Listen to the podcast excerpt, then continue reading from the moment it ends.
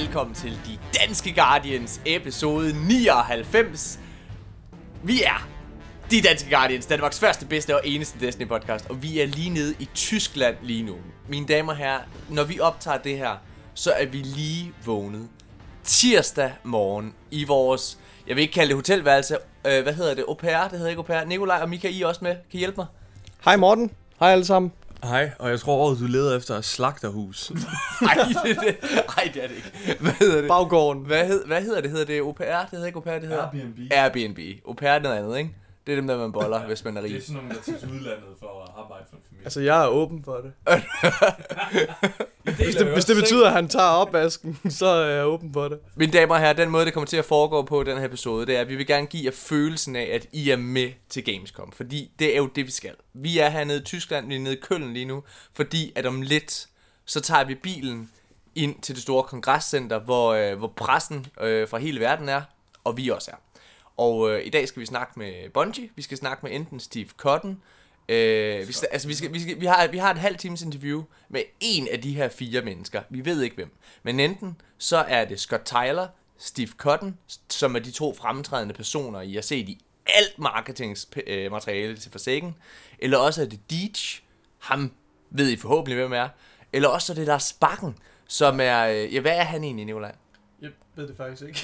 er det rigtigt? Nå, okay. han, er, jamen, han, Ja, er, det- han er en af de der, de øverste. Han- er, inden for, for, han er inden for design lead. Altså, han, han, han er en af des, øh, Han, han er, på- jeg kan huske, på et tidspunkt var han Crucible Design Lead. Nu er han, øh, nu han, tror jeg bare, han er Design Lead. Han har været meget på omkring buer og sådan noget, så det er rigtig meget sådan noget design og, Ja. ja. og innovativt. Ja, Ny, ny han er dejlig. Øh, personligt så håber jeg jo mest på, at, jeg, øh, at det bliver sådan en som Lars Bakken, øh, eller hvad hedder det, Scott Tyler, øh, som vi kommer til at, eller undskyld, ikke Scott Tyler, jo, Scott Tyler måske, Lars Bakken eller Scott Tyler, fordi Deej, Mm. han er en Meget politisk. mester Ja. til at snige sig udenom alle spørgsmål, mm. man har.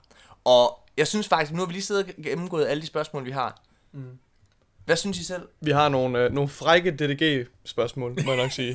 det, er, det er nok ikke sådan nogle spørgsmål, som, som folk typisk ville stille. Det er i hvert fald Nej. ikke nogle spørgsmål, jeg har hørt i lignende Bungie-interviews.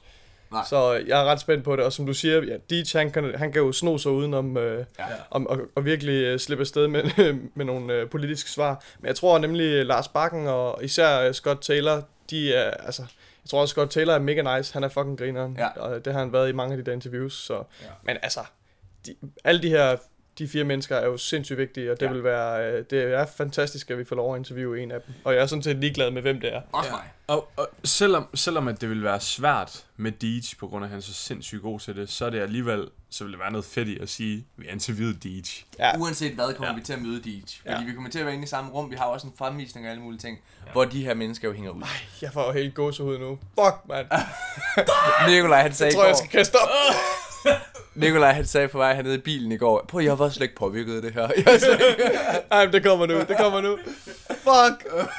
okay, mine damer herrer, øh, vi kommer til at optage på den måde, at vi kommer til at gøre det sådan øh, løbende. Nu har vi 20 minutter nu her, inden vi tager afsted. Og når vi øh, holder en pause og går tilbage igen, så, øhm, så, har vi, så er det aften herover. Så har vi været igennem hele dagen og alt muligt, og så får I vores reaktioner på, hvordan det har været. Øh, og så optager vi igen i morgen på samme måde, om, af, øh, om morgenen og om aftenen og så videre. Så det bliver, det, det bliver opdelt sådan rigtig fint på den måde. Øh, hvordan har turen været hernede? Det har været spændende. Altså, Kørt øh, I virkelig lang tid. vi har kørt i lang tid. 8-10 timer, tror jeg. Ja. Og lytterne skal lige vide, at Mortens bil, den, den er holdt sammen af, af gaffatape. Altså, jeg, jeg sammenligner det lidt med, uh, sådan jeg forestiller mig, at uh, Buzz Aldrin og Neil Armstrong havde det, da de, uh, da de sad i uh, Apollo 5 og blev skudt op mod månen. Altså det hele det ryster bare, man tænker bare, okay, mit liv, mit liv det hænger i en tynd tråd. Og hvis jeg klarer den her, så er det et fucking mirakel. Altså hver gang den bil, den nærmer sig 120-130 km i timen, så er det ligesom at sidde i en, i en tørretumbler. Det det er virkelig forfærdeligt. Det er så uforsvarligt, vi tog den bil herop. Ja, altså hvis Men der, vi har ikke nogen mulighed, jo. Nej, andre muligheder. det var ligesom det, det var. Og altså, jeg vil sige, det har været en øh, rigtig, rigtig øh, dårlig måde, for der sker det på vej derned, at øh, der, der er jo ikke nogen hastighedsgrænse på den tyske motorvej. Ej. Så når det er... Så, så altså, det vil sige, at du må køre lige stærkt du vil. Det kan vi ikke. Men når det er, at den her hastighedsgrænse ikke er der længere, så, øh, så kommer det godt nok som spark i løgene. For det, der sker, det er faktisk, at jeg bliver blitzet med 110 i timen. Første gang. Jeg bliver blitzet, og jeg tror, vi lægger, når det billede det kommer, så sidder der tre må, måbende Guardians. Så skal vi nok lægge op på... Og vi, vi var faktisk i gang med en hed diskussion, da vi blev blitzet. Hvor jeg, jeg sidder jo på bagsædet og sidder sådan og læner mig fremover øh, mellem jer to, fordi vi er, vi er så dybt øh, optaget af den her diskussion. Og så bliver vi bare blitzet. Så kommer det der røde blink. Ja. Fuck. Men, men Morten, det var, jo ikke, øh, det var jo ikke den eneste gang, du blev blitzet. Ej, vi sidder lige og, og er nederen over det her, ikke også? Øh, Et øjeblik. Ej, hvor er det for surt og alle mulige ting. Så går der bogstaveligt talt to minutter. Blitz! En gang til. Det Og er. der- og der har kører lige, du der har lige været sådan en, der har lige været, nu må du gerne køre stærkt igen. Men det er ophævet. Der, der, der kørte du sådan 90 i en 60 zone. Ja. Men, men problemet, er, det, det der virkelig gør det nederen, det er, at der var vejarbejde ved begge steder. Og Ja. det betyder altså, så får man en, en bøde på minimum 3.000 kroner per bøde. Ja. Det vil sige, at du har altså en, en bøde på minimum 6.000, der venter derhjemme. Hvordan tror du, øh, hvordan tror du Tanja tager den nyhed? Jeg tør ikke at fortælle hende det helt seriøst. Det kunne gå fuldstændig amok. Det bliver forfærdeligt. Hun skal ikke have det at vide, Morten. What happens in, Køl in Køln Station? Køln? Ja, men ja, vi har jo fælles økonomi. Jeg kan da ikke undgå af det. Er Morten, hvad, hvad skete der for de 6.000 kroner der? Hvad er det for noget? Ej, shit. Ja, det er nederen. Nå, men sådan er det. Øhm, prøv at drenge og piger. Jeg, øhm, vi kommer til at, og, hvad hedder det, at, at tage ugens nyheder sådan lidt løbende i podcasten. Vi skal ikke snakke om det her til at starte med. Men jeg synes, at vi skal vende elefanten i rummet, inden vi tager ned til Gamescom, og inden vi hopper ud i hele det her eventyr. Fordi en af de ting, som fylder allermest i, øh, hvad hedder det, i øh, Destiny Community lige nu, Som vi lige skal have aflivet. ja, Deflated. Det er, det er lige nu, der, der er der noget, der hedder Redrix dramaet. Tror jeg, det hedder, eller kalder. Det kalder jeg det i hvert fald. Redrix dramaet er der. Øh, og øh, inden jeg vil lige gå ind i den ting, fordi jeg tror, at vi kommer til at være ret upopulære, øh, når vi kommer med vores holdninger til det. Men, men inden vi begynder at fortælle om, hvad vi mener og alle mulige ting, så synes jeg, at vi skal sådan helt upartisk fortælle, hvad det er, der sker. Okay. Det der sker, det er, at der er det her våben, der hedder Redrix Claymore, som man har kunne få her i sæson 3 af Destiny 2. Øhm, det er et våben, som de allerfærreste har. Der er faktisk under 9.000 mennesker på verdensplan, der har det her, den her Pulse Rifle. Og, øhm, og man kan kun få den, når man har fået 21, tu, eller undskyld, 2100 point i competitive. Det er fucking svært. Vi har ikke 2100 point endnu, men vi er meget tæt på. Altså mig og Mika og Nikolaj er, er ret overbevist om, at det når vi at få, inden at sæson 4 kommer. Ja. Mig og Mika er ret overbevist om... Jeg starter på studie om fem dage. mig, mig og Mika er ret overbevist om, at vi når at få det her våben. Ja. Øh, men det der så sker, det er, at i sæson 4, der kan man selvfølgelig ikke få Redrix Claymore længere. Ja. Til gengæld, så kommer der et nyt våben, som hedder Redrix Broadsword, som er på mange måder det samme våben i en bedre version øh, end Redrix Claymore, hvor der er du er i stand til ligesom at putte en ny mod på, og derfor er det bedre. Det er det samme våben, du kan bare lige forbedre det og tweak det lidt. Den har, har mere. lige en mere, den har lige en mere column af perks også. Ja. Så der er mulighed for et ekstra perk, og så moddet der. Og så er der jo mulighed for random rolls på barrels og de andre ting, som jo kan forårsage en markant forbedring. Bedre variant, ja. Nå, det finder vi ud af, når vi ser den. Ja. Men det der så, det der er med det, det er, at det her, øhm, at det her våben, det, det er en del af en questline, som er tilgængelig for alle, medmindre du har våbnet. Ja. Fordi hvis du har våben, så kan du faktisk gå ned og hente det her Redrix Broadsword allerede fra day one, og der er også et emblem, der Som, viser... som du kun får, hvis du har fået Redrix Claymore i sæson 3. Ja. Og, øhm, Og det vindue, det lukker. Det er exclusive rewards for sæson 3. Og det er jo det, der er ideen med Redrix Claymore. Hvis vi lige går tilbage til sæ- sæson 3 i Destiny 2 et øjeblik. Filosofien ved Redrix Claymore, det er jo, at det er det her trofæ, som du går ind og henter. Og øhm, i sæson 4 nu, så er der det her, der er det her, den her questline, som er tilgængelig for alle. Hvis vi, skal vi lige prøve at gennemgå bare sådan super hurtigt, hvor, hvor omfangsrig den her quest er. Det er ikke fordi, vi skal gå ind i hver enkelt step. Mm. Men for eksempel, så skal du reset din valor fem gange. ja. Det har I- det, det er sidste step. Man skal reset fem gange. Det er virkelig, altså det er virkelig meget. Det har jeg ikke engang gjort nu. Nej. I sæsonen. Bare sådan, bare sådan for, øh, for rele- relevance, eller hvad man skal kalde det, så øhm, har jeg reset to, måske næsten tre gange. Og du spiller ret meget. Jeg spiller ret meget PvP. Øhm, så det er virkelig noget, mange ikke engang kommer til at få i Forsaken. Det er måske først efter øh, nytår eller sådan noget. For Der er det jo sæson 5, så der er det slut. Der kan du nok ikke få den her. jeg, har en lille, jeg har en lille anelse om, at jeg tror faktisk ikke, at det kommer til at være season locked, Det det her Red Rigs Broadsword. Fordi der kommer jo et nyt våben, Luna's Howl, til synlædende, som bliver øh, competitive grinden. Så jeg tror, Den har jeg slet ikke hørt om. det var, det var den, de brugte i, øhm, hvad hedder det, gameplay, gameplay show-off, Ja. sandbox updates. Mm. Det, er, det sætter den så sindssygt ud. Nå, ja. Det er en helt anden ting. Okay, men, men der er en virkelig lang questline til at få Red Rick Sport Sword. Mange er meget sure. Øhm, særligt dem, der ligesom har Red claim, øh, Claymore allerede, de mener, at det her våben, det ligesom bliver taget nu, og det bare bliver givet ud til alle. Det er i hvert fald den historie, der bliver fortalt. Man kan roligt sige, at det er dem, der ser sig selv som uh, Destiny's PvP-elite. Ja. Og det er det, men jeg vil også våge at påstå, at hvis Det du er har, de. har Red Rick's Claymore, så er du en del Altså- af PvP-eliten Ja. i, på verdensplan. Jeg blev meget overrasket, da jeg så de tal. Altså 8.500 mig der, det er godt nok ikke mange. Det er det virkelig. Okay. Så nu har vi ligesom lagt historien ud. Der er det her broadsword, som, du, som er tilgængelig via en meget, meget lang quest. Det vil jeg gerne understrege. Det er altså ikke noget, du bare kommer til at få. Og det er ikke Redrix Claymore, det er et nyt våben. det hedder Red Rick's Broadsword. Det er ikke Red Rick's Claymore. Okay. Så. Som vi startede ud med at sige, vi har nok en upopulær holdning. Hvad er den upopulære holdning? Jamen, desværre, så, øh, så, så kommer vi igen over i det her territorie, hvor vi nok bliver anklaget for at være blinde fanboys.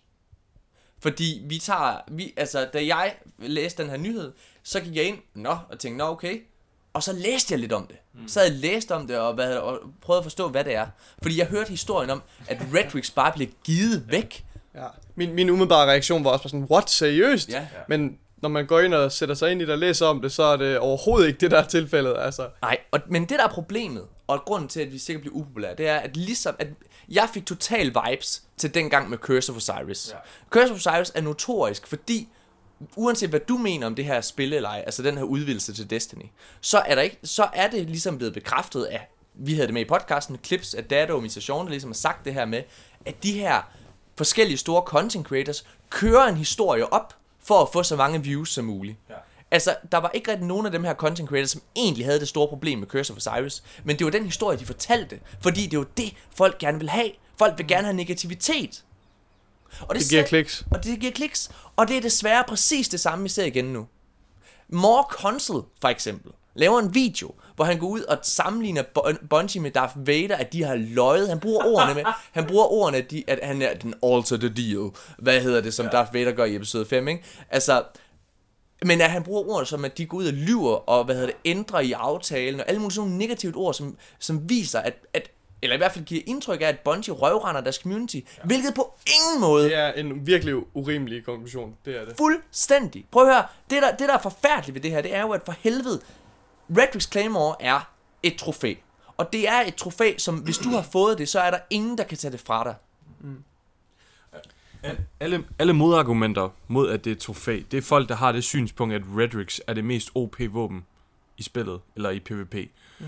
Og det er det ikke. Det, nej. Jeg har hørt fra rigtig mange, der har det. De, de, de er faktisk sådan mere eller mindre skuffet over, hvor stærkt våbnet er, efter, i forhold til den grind, man ligesom gør for det. Det har et rigtig godt perk, men derudover så er det ikke sådan et meta-breaking weapon.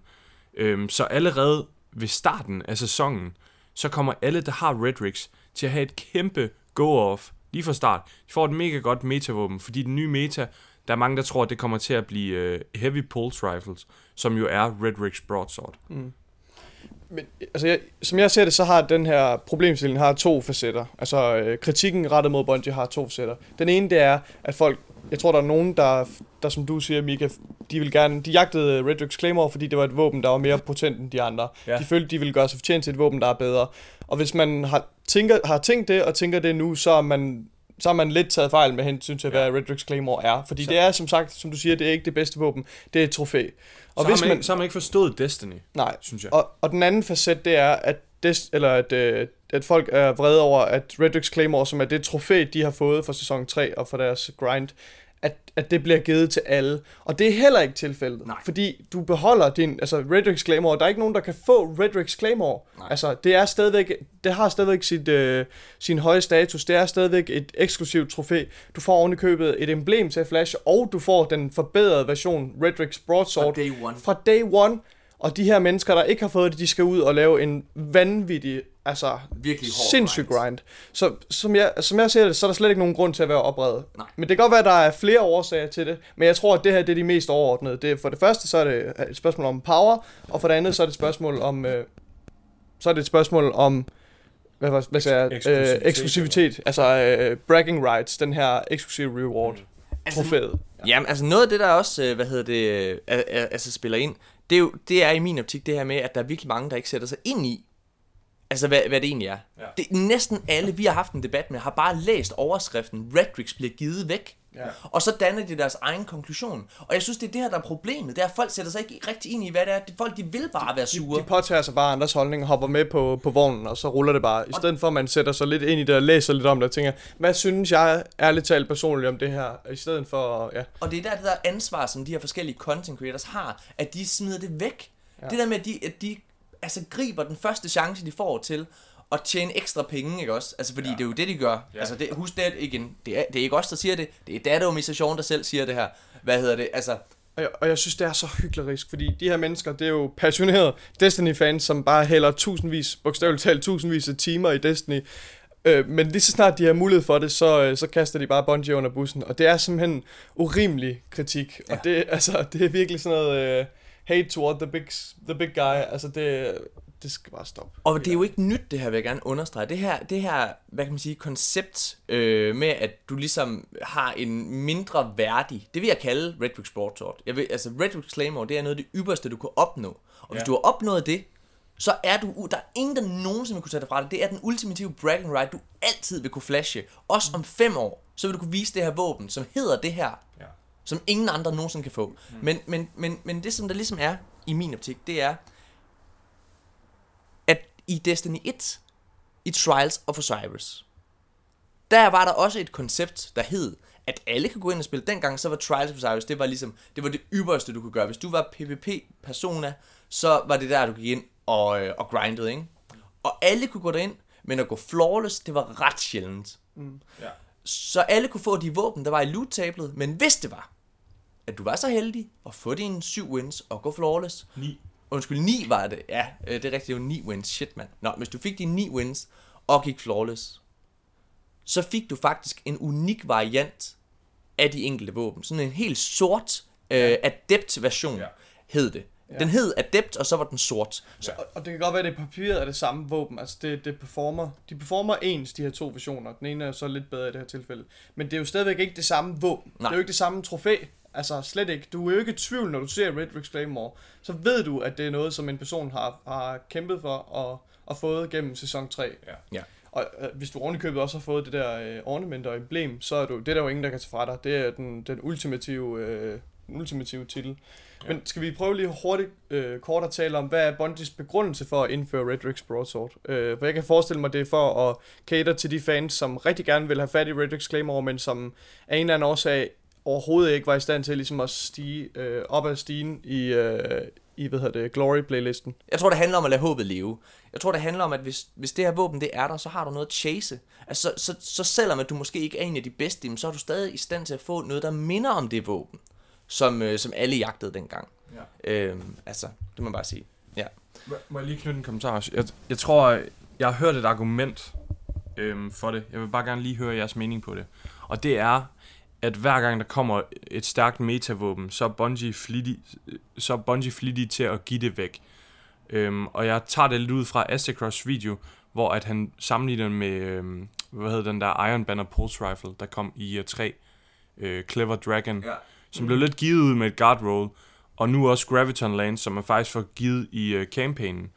Kunne det være noget i den stil, fordi at Bungie ved, det kommer til at blive et stærkt metavåben, at de så gør det lidt mere muligt for mange at få det? Altså, Graviton Lance blev jo ikke givet væk. Jo, du får den i campaignen. Og jo, men den er jo først blevet god nu her, altså Nå, i, ja. i sæson. Altså, Gra- Grabs Land bliver givet væk i Destiny 2's launch i september måned, hvor den ikke er noget værd overhovedet. Jeg, jeg, jeg kan godt følge dit argument, Mika. Det er Ja. ja. faktisk lidt... Det- Det er... Ja. Jeg tror, mit personlige standpunkt, det er bare, at man bliver nok nødt til at være realistisk og acceptere, at Destiny det er et spil, der skal cater til rigtig, rigtig mange mennesker. Ja. Øhm, og det er, det er turisterne, det er dem, der betaler for expansions og lige spiller kampagnen og lidt PvP, og så smutter videre igen. Det er dem, der betaler regningen. Det er sgu ikke... Øh, altså os, der hælder tusindvis af timer i, vi er en minoritet. Så, så grunden til, at der overhovedet er noget Destiny, det er, det er på grund af et casual publikum. Men det handler også i min optik om, altså det handler om prestige-delen i at få det før alle andre. Ja. Altså i, i min optik, så handler Destiny jo mere om at få loot frem for at bruge loot. Fordi ofte så er de våben, du får, det er måske ikke engang de bedste våben. Det er bare nogle meget sjældne nogen, for eksempel i Destiny 1 var der også den her exotic, der hed Necrochasm fra mm. Crotus End, som jeg for eksempel chasede helt vildt meget, men først fik til allersidst. Den var ret svær at få. Gjallarhorn på samme måde, du var så afhængig af RNG, og jeg ved godt, det har ikke noget med skill at gøre, men det er stadigvæk lidt det samme, ja. i forhold til, at der var den her bragging right. Hvis du havde fået den fra starten af, så jeg fik den først i maj måned, nærmest et, altså et år efter, at den var udkommet nærmest, ikke? Ja. Øhm, så jeg synes, det er super ærgerligt, vil jeg bare lige sige, bare for at slutte det her af. Ja. Jeg synes, det er super ærgerligt, at, at, øh, at folk de føler, at, det, øh, at Redrix Claymore bliver givet væk. For det gør den ikke. Du, har, du vil for evigt og altid have den her bragging right. Og det er det, det handler om. Ja. Og du kommer til at have et kæmpe forspring, hvis du er en af de få mennesker, der har det her våben. Så kommer du til at have et unikt og kæmpe forspring, som Bungie aldrig har givet folk før. Ja. Så jeg synes, det er mærkeligt, at historien ikke handler om det. Ja. Altså, at vi til synligheden har 9.000 mennesker, som bliver belønnet fra starten af, med at få en af de bedste våben, ifølge spekulationer om, hvor metaen går hen. Ja. Øh, i det Jeg, jeg vil lige tilføje hurtigt. Hvis man sidder derude i sin, øh, i sin, øh, i sin lille lejr og tænker, at vi er simpelthen bare nogle blinde fanboys, øh, og at vi er urokkeligt altid vil, vil, vil forsvare Bungie øh, mod det onde community. Altså, hvis man sidder og tænker det, så kommer det her nok ikke til at ændre ens holdning, fordi så er man, så er man tabt bag vognen. Altså, prøv nu helt ærligt. altså, prøv nu at forholde jer lidt til, til, ja, til de aktuelle emner, og sætte jer ind Ja. i sagerne, i stedet for bare at påtage andres holdninger og gå ind Ja. og læse om, hvad synes more console? Om, det synes jeg også. Ja. Altså, Jeg, jeg, vil bare lige, øhm, jeg vil bare lige lægge lys på, hvad du lige sagde, Morten. I forhold til, der bliver simpelthen ikke lagt nok mærke til, hvor stor en reward det faktisk er i starten af næste sæson. At folk de får givet det her våben. Der er ingen, der kommer til at have Redrix Broadsword, altså som ikke har Redrix Claymore nu, før måske to måneder. virkelig lang Altså det er virkelig en steep grind. Ja, det, er det er ikke noget, du lige ordner på en uge. Det er fysisk umuligt. Ja, og folk går jo ikke ind og grinder PvP lige til at starte med i. Forsaken, der, Der kommer er til at være så meget at lave. Der er så meget, der skal laves. Det er Jeg regner ikke med at få den. Altså, Nej. Nej. mindre jeg får uh, Redrix Claymore, hvilket også er... Ja. Mine damer og herrer, jeg synes, vi skal afslutte det her segment, fordi vi skal faktisk til afsted til, øh, til Gamescom. Ja. Øh, det glæder vi os rigtig, rigtig meget til. Prøv at, jeg synes, det, var, det er rart bare lige et talesæt, fordi nu er den her ude af verden. ja. Øh, Så kan ja. vi koncentrere os om Gamescom. Ja, øh, og jeg, jeg, jeg håber lidt ligesom du er inde på, Nicolaj, jeg håber, at... Øh, altså, jeg ved godt, det her det nok ikke ændrer jeres meninger, hvis der I allerede tænker, at vi er nogle blinde fanboys. Men jeg vil udfordre jer lidt. Jeg synes, at hvis man lytter til, hvad det er, vi rent faktisk siger i nogle af de andre episoder, så synes jeg, at for eksempel sent som sidste episode, der sidder vi og udtrykker vores bekymring højt og tydeligt i forhold til den TTK, øh, der kommer. Ja. Ja. Altså, jeg synes, jeg synes, vi kommer med ret mange kritikpunkter. Jeg synes, forskellen det er altså bare, at vi lige trækker vejret og undersøger de forskellige ting, inden at vi tænder høtyve og alle mulige ting. Mm. Og det synes jeg bare er helt og aldeles sund journalistik. Yes. Og med de ord, så synes jeg, vi skal holde en pause og gå ned og lave noget sund ja. journalistik. Fedt. Vi er tilbage lige efter det her.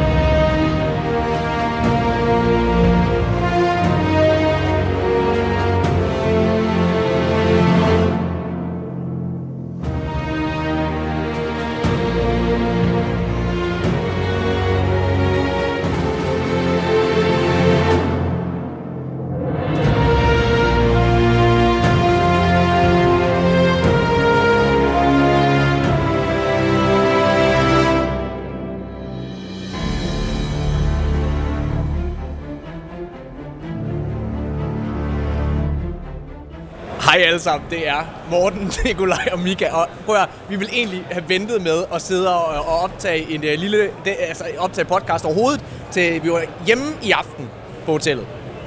Vi har ikke engang, vi har ikke engang haft vores interview med Bungie endnu. Men vi er, vi er kommet backstage med, øh, med, med Activision. Vi har siddet inde og får gratis øh, monster og alle mulige ting. Man skulle tro, de vidste, vi Det er himlen. det er virkelig himlen. Øhm, men Bungie er jo også derinde bagved. Og jeg griber altså lige en chance, selvom Nikolaj ikke vil have det. Nikolaj, han sidder der. Prøv prøv- prøv- altså, jeg, jeg er ved at gå op til, til nogle af de her Bungie-folk, Steve Godden og Deej, flere gange, som, som jo er derinde. Og jeg- jeg ser Morten begynde at gå op mod Deej, og med det samme, altså, jeg, bliver, jeg er lige ved at besvime af, af overanstrengelse. Altså. og så ser jeg bare, Mika og jeg, vi står og kigger sådan på Deej, og tænker, okay, skal vi gå hen og, skal vi gå hen og blande os og sådan noget. Morten han står og snakker med Deej. Og så lige pludselig, så ligger Deej, han, han rører lige Morten sådan på armen, du ved, sådan slår til ham. Og så mig og Mika, vi bare sådan, vi, man kunne bare se, vi, vi, altså Mika han tog lige sådan et skridt, og det var det, der skulle til. Så gik vi bare over og, øh, og hilste på Deej, Ja. og Morten introducerede os, og, øh, Ja. og så fik vi taget et billede med ham. Og det har været... Altså, Ja, fucking sindssygt, mand. jeg mener- Jeg ryster. Og Morten, Morten, han stod med sin telefon i hånden, efter vi havde fået taget det billede der, og man kunne se, at hans hænder, de rystede. Altså, der prøver Vi har lige mødt vores, vores en af vores største største held. held, ja. En af vores Det er største helte. Det sagde jeg også til ham. Og, øh, og, og jeg skal være helt ærlig sige, jeg, det, igen, jeg har sagt det før, jeg har, jeg har mødt mange kendiser i Danmark øh, i min tid, ja. men jeg har aldrig været starstruck på den her måde. Altså, det er også, Jeg tror, det har noget at gøre med, at han er så stort et forbillede. ja. Og han sagde, og det har du ikke hørt, Mika, det her, jeg har lige sagt det til Nikolaj, han sagde jo, øh, jeg smed, jeg smed instruktørkortet, jeg skal være helt ærlig og sige, jeg, jeg, jeg tog ingen hæmning, eller ingen hæmning eller noget som helst. Jeg kastede, hey, jeg er, instru- jeg er instruktør i Danmark, og er ved at lave min anden tv-serie, som tilfældigvis er om gaming og alle mulige ting. Og så sagde han, hvad hedder det, øh, mega fedt, ej, hvor er det sindssygt, vi kan inspirere dig til sådan noget. Øh, du, må jeg ikke introducere dig for nogle af de andre, der rent faktisk laver spil?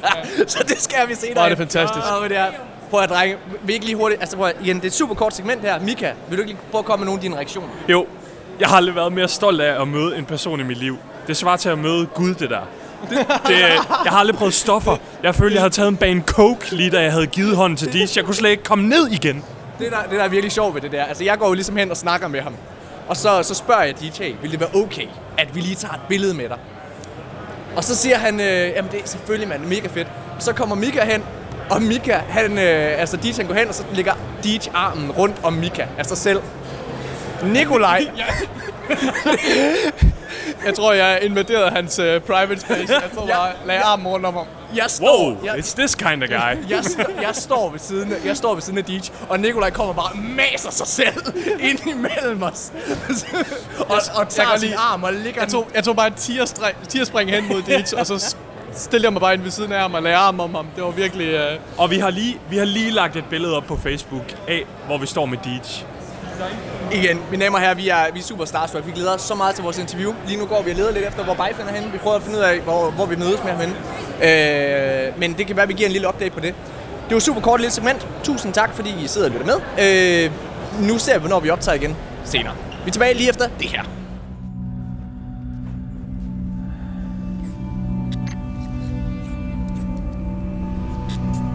A lonesome star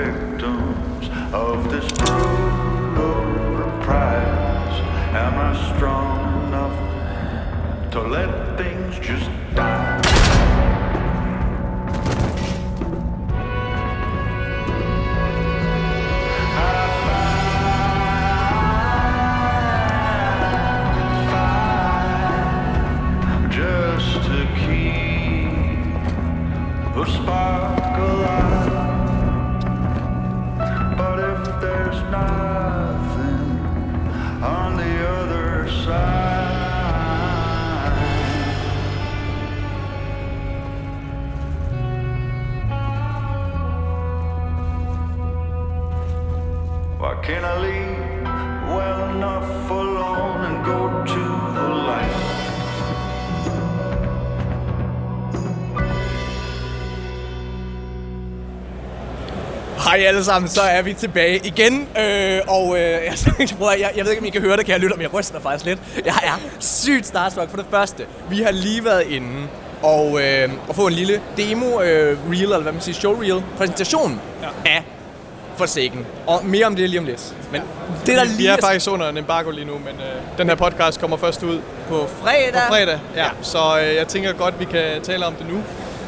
Men, men lad os lige Men, øh, snakke om det, der lige er sket. Ja. Fordi altså, jeg, er jo, jeg har jo ingen hæmninger.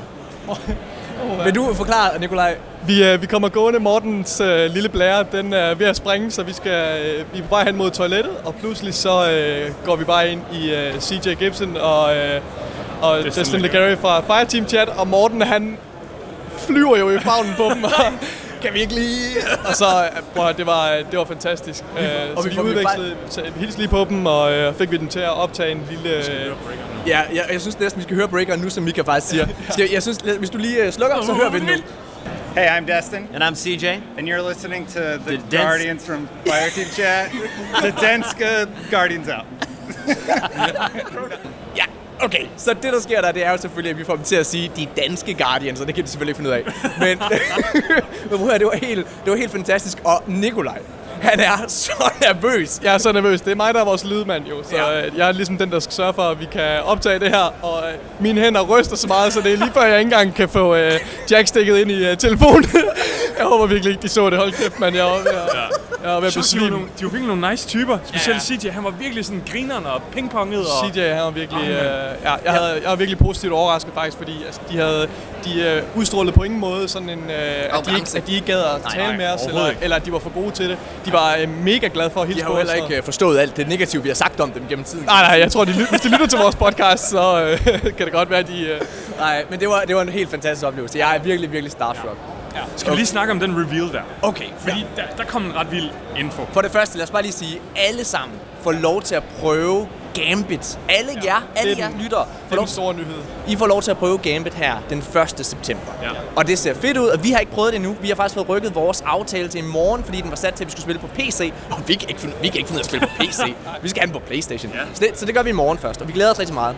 Men, øh, men, men Gambit ser rigtig fed ud. Øh, ikke så meget nyt under solen i forhold til det. Ikke, øh, ikke så meget nyt der, udover det kæmpe nyhed, at alle får lov til at spille det øh, ja. den 1. september. Det er, det er virkelig fedt.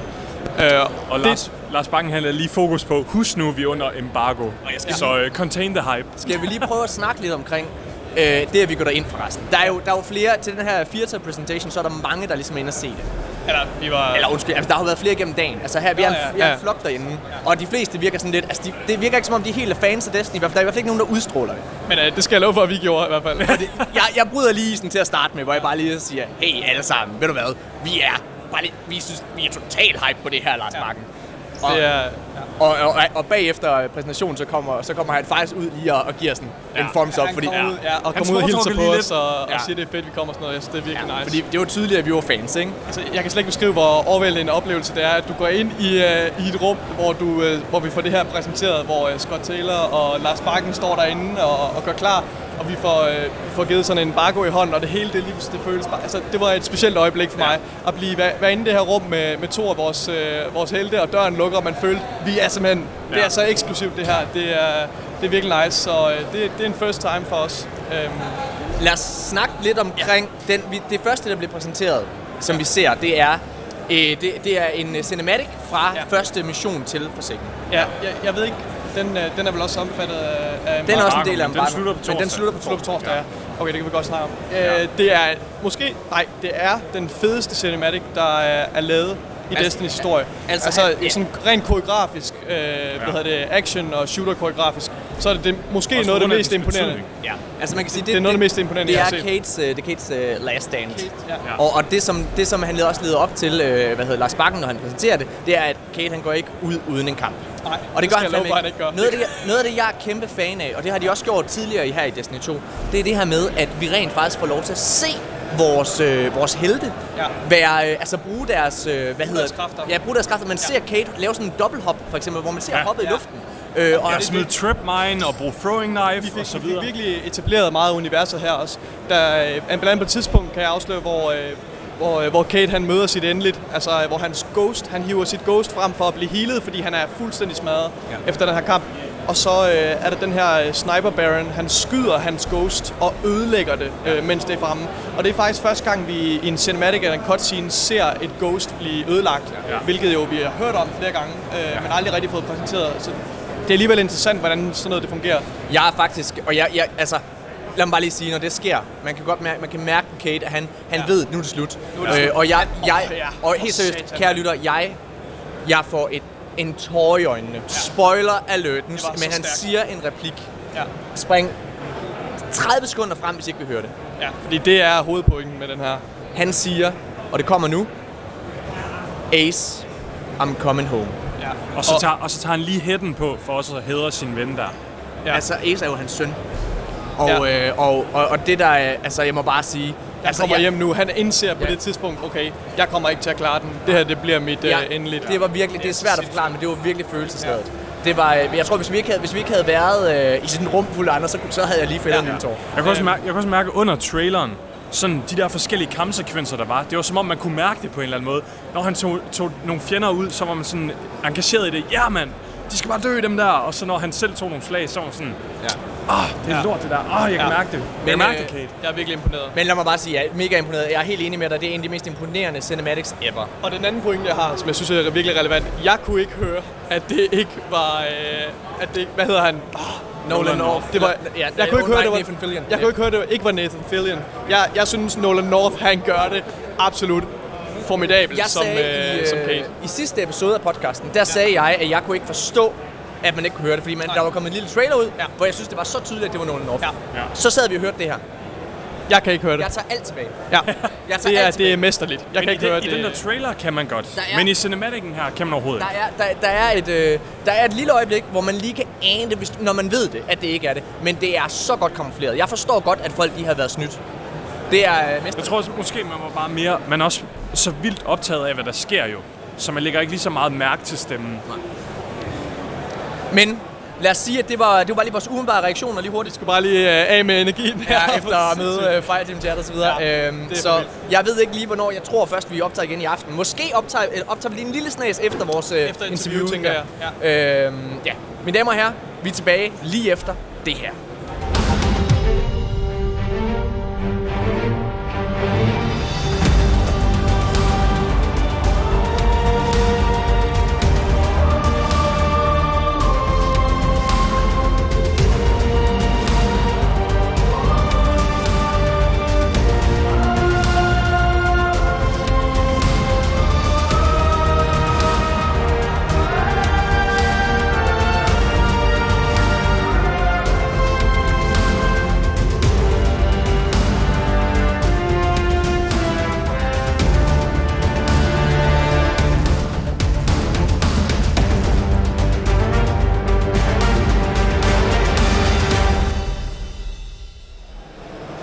Hej mine damer og herrer, så er vi tilbage igen, og vi har lige interviewet Bungie. Og vi igen, fordi den her interview, det er først kommet ud i næste episode, så vi ikke afslører noget.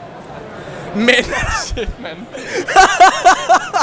vi har måske lige lavet et af de vildeste Bungie-interviews nogensinde. Helt seriøst, det mener jeg. Det er det vildeste scoop, det her. Jeg føler, at jeg har taget en kæmpe bag coke lige nu. Al- al- al- altså, for det skal vi lige prøve at komme lidt med, med fortælle lytterne om, hvad det er, der sker. For det første, vi har jo fået at vide hele tiden, at vi skal snakke med en fra Bungie, og vi har fået at vide, vi snakker med en af de her fire. Det er enten Lars Bakken, som øh, hvad kan man sige, har lavet rigtig mange af deres øh, design-ting. Det er enten øh, Scott Tyler, eller også så er det Steve Cotton eller Deej. Ja. Steve Cotton han er ligesom game directoren, og Deej ham kender alle. Så går vi ind i rummet, og så sidder Mother freaking Deej og Steve. Og Steve har jeg lige, eller undskyld, vi har lige alle sammen siddet og snakket med ham, fordi jeg lige hiver fat i ham. Så vi har lige fået, vi har fået både Deej og Steve til ligesom at sige, hey, I lytter til de danske Guardians. Og jeg synes lige, vi skal høre en af dem her. This is Deej from Bungie. You're listening to Didenska Guardians, Denmark's first, only, and very, very best Destiny podcast. okay, så det var Deej, vi lige hørte der. Øhm, og øhm, altså, helt seriøst, Nikolaj, han, øh, han, han kommer ud af det her interview. Nikolaj, vil du ikke prøve at fortælle om, hvad der sker lige da vi kommer ud herfra, for du kan nærmest ikke få luft. Jeg, jeg er lige ved at, jeg tror, jeg, jeg er lige ved at besvime. Jeg, altså, jeg, jeg siger bare til Morten og Mika, jeg bliver simpelthen nødt til at sidde ned, for det var så, det var så overvældende en, øh, en oplevelse. Jeg kan slet ikke beskrive, hvor, øh, altså, hvor meget inde i det vi bare var, da vi var inde i lokalet. Altså, vi, øh, vi, øh, vi, vi slug, altså, vi var bare så, øh, vi var bare så zonet ind. Altså, øh, og det gik, det gik virkelig godt. Jeg synes, vi fik øh, valgt nogle virkelig gode spørgsmål. Ja. Vi har lavet rigtig mange spørgsmål for at være sikre på, at vi ligesom kunne øh, Og vi havde lavet- isen rigtigt og så videre. Ja, og vi havde lavet en masse ekstra spørgsmål, fordi vi var bange for, at de ikke ville svare på vores hårde spørgsmål. Men det gjorde de. de svarede på dem, og oh my fucking god, nogle svar. I skal, I skal glæde jer så meget til næste episode. Der kommer nogle vilde, eksklusive nyheder. Helt seriøst, Og- eksklusiv. Altså, virkelig de, eksklusiv. de siger direkte til os, det her det har vi aldrig fortalt nogen andre. Ja. Det er, det er ret sindssygt. Jeg har lyst til at, jeg har lyst til at råbe det ud over ja. alle bjergene. Jeg Al- altså, jeg, kan ikke engang snakke. Jeg Hold kæft, hvor er de nogle gode fyre. Ja. De er seriøst nice, og de snakker, de er virkelig hyggelige at sidde med. Vi griner flere gange. Det var virkelig, ej, det var en god oplevelse. Ja, jeg, jeg er sådan helt udmattet. Kan jeg, altså, jeg, jeg, jeg, jeg, har, jeg har brug for at sidde ned og fordøje den her oplevelse. Ja. Ja. Det er virkelig, det er så overvældende. jeg, igen, så nu, nu, nu stopper vi faktisk med at optage, men vi har bare brug for lige at give Jeg jer en, skal, jeg skal væk. Jeg skal afreagere. Jeg skal lave et eller andet. vi har bare brug for lige at give jer en lille, en, lille- øh, fortælle lidt omkring vores, øh, øh, vores stemning og så videre der. Øh, ja, skal vi, lige, skal vi lige høre Deej igen? Skal vi lige høre En Deej gang igen? inden, inden næste segment. This is Deej from Bungie. You're listening to Didenska Guardians.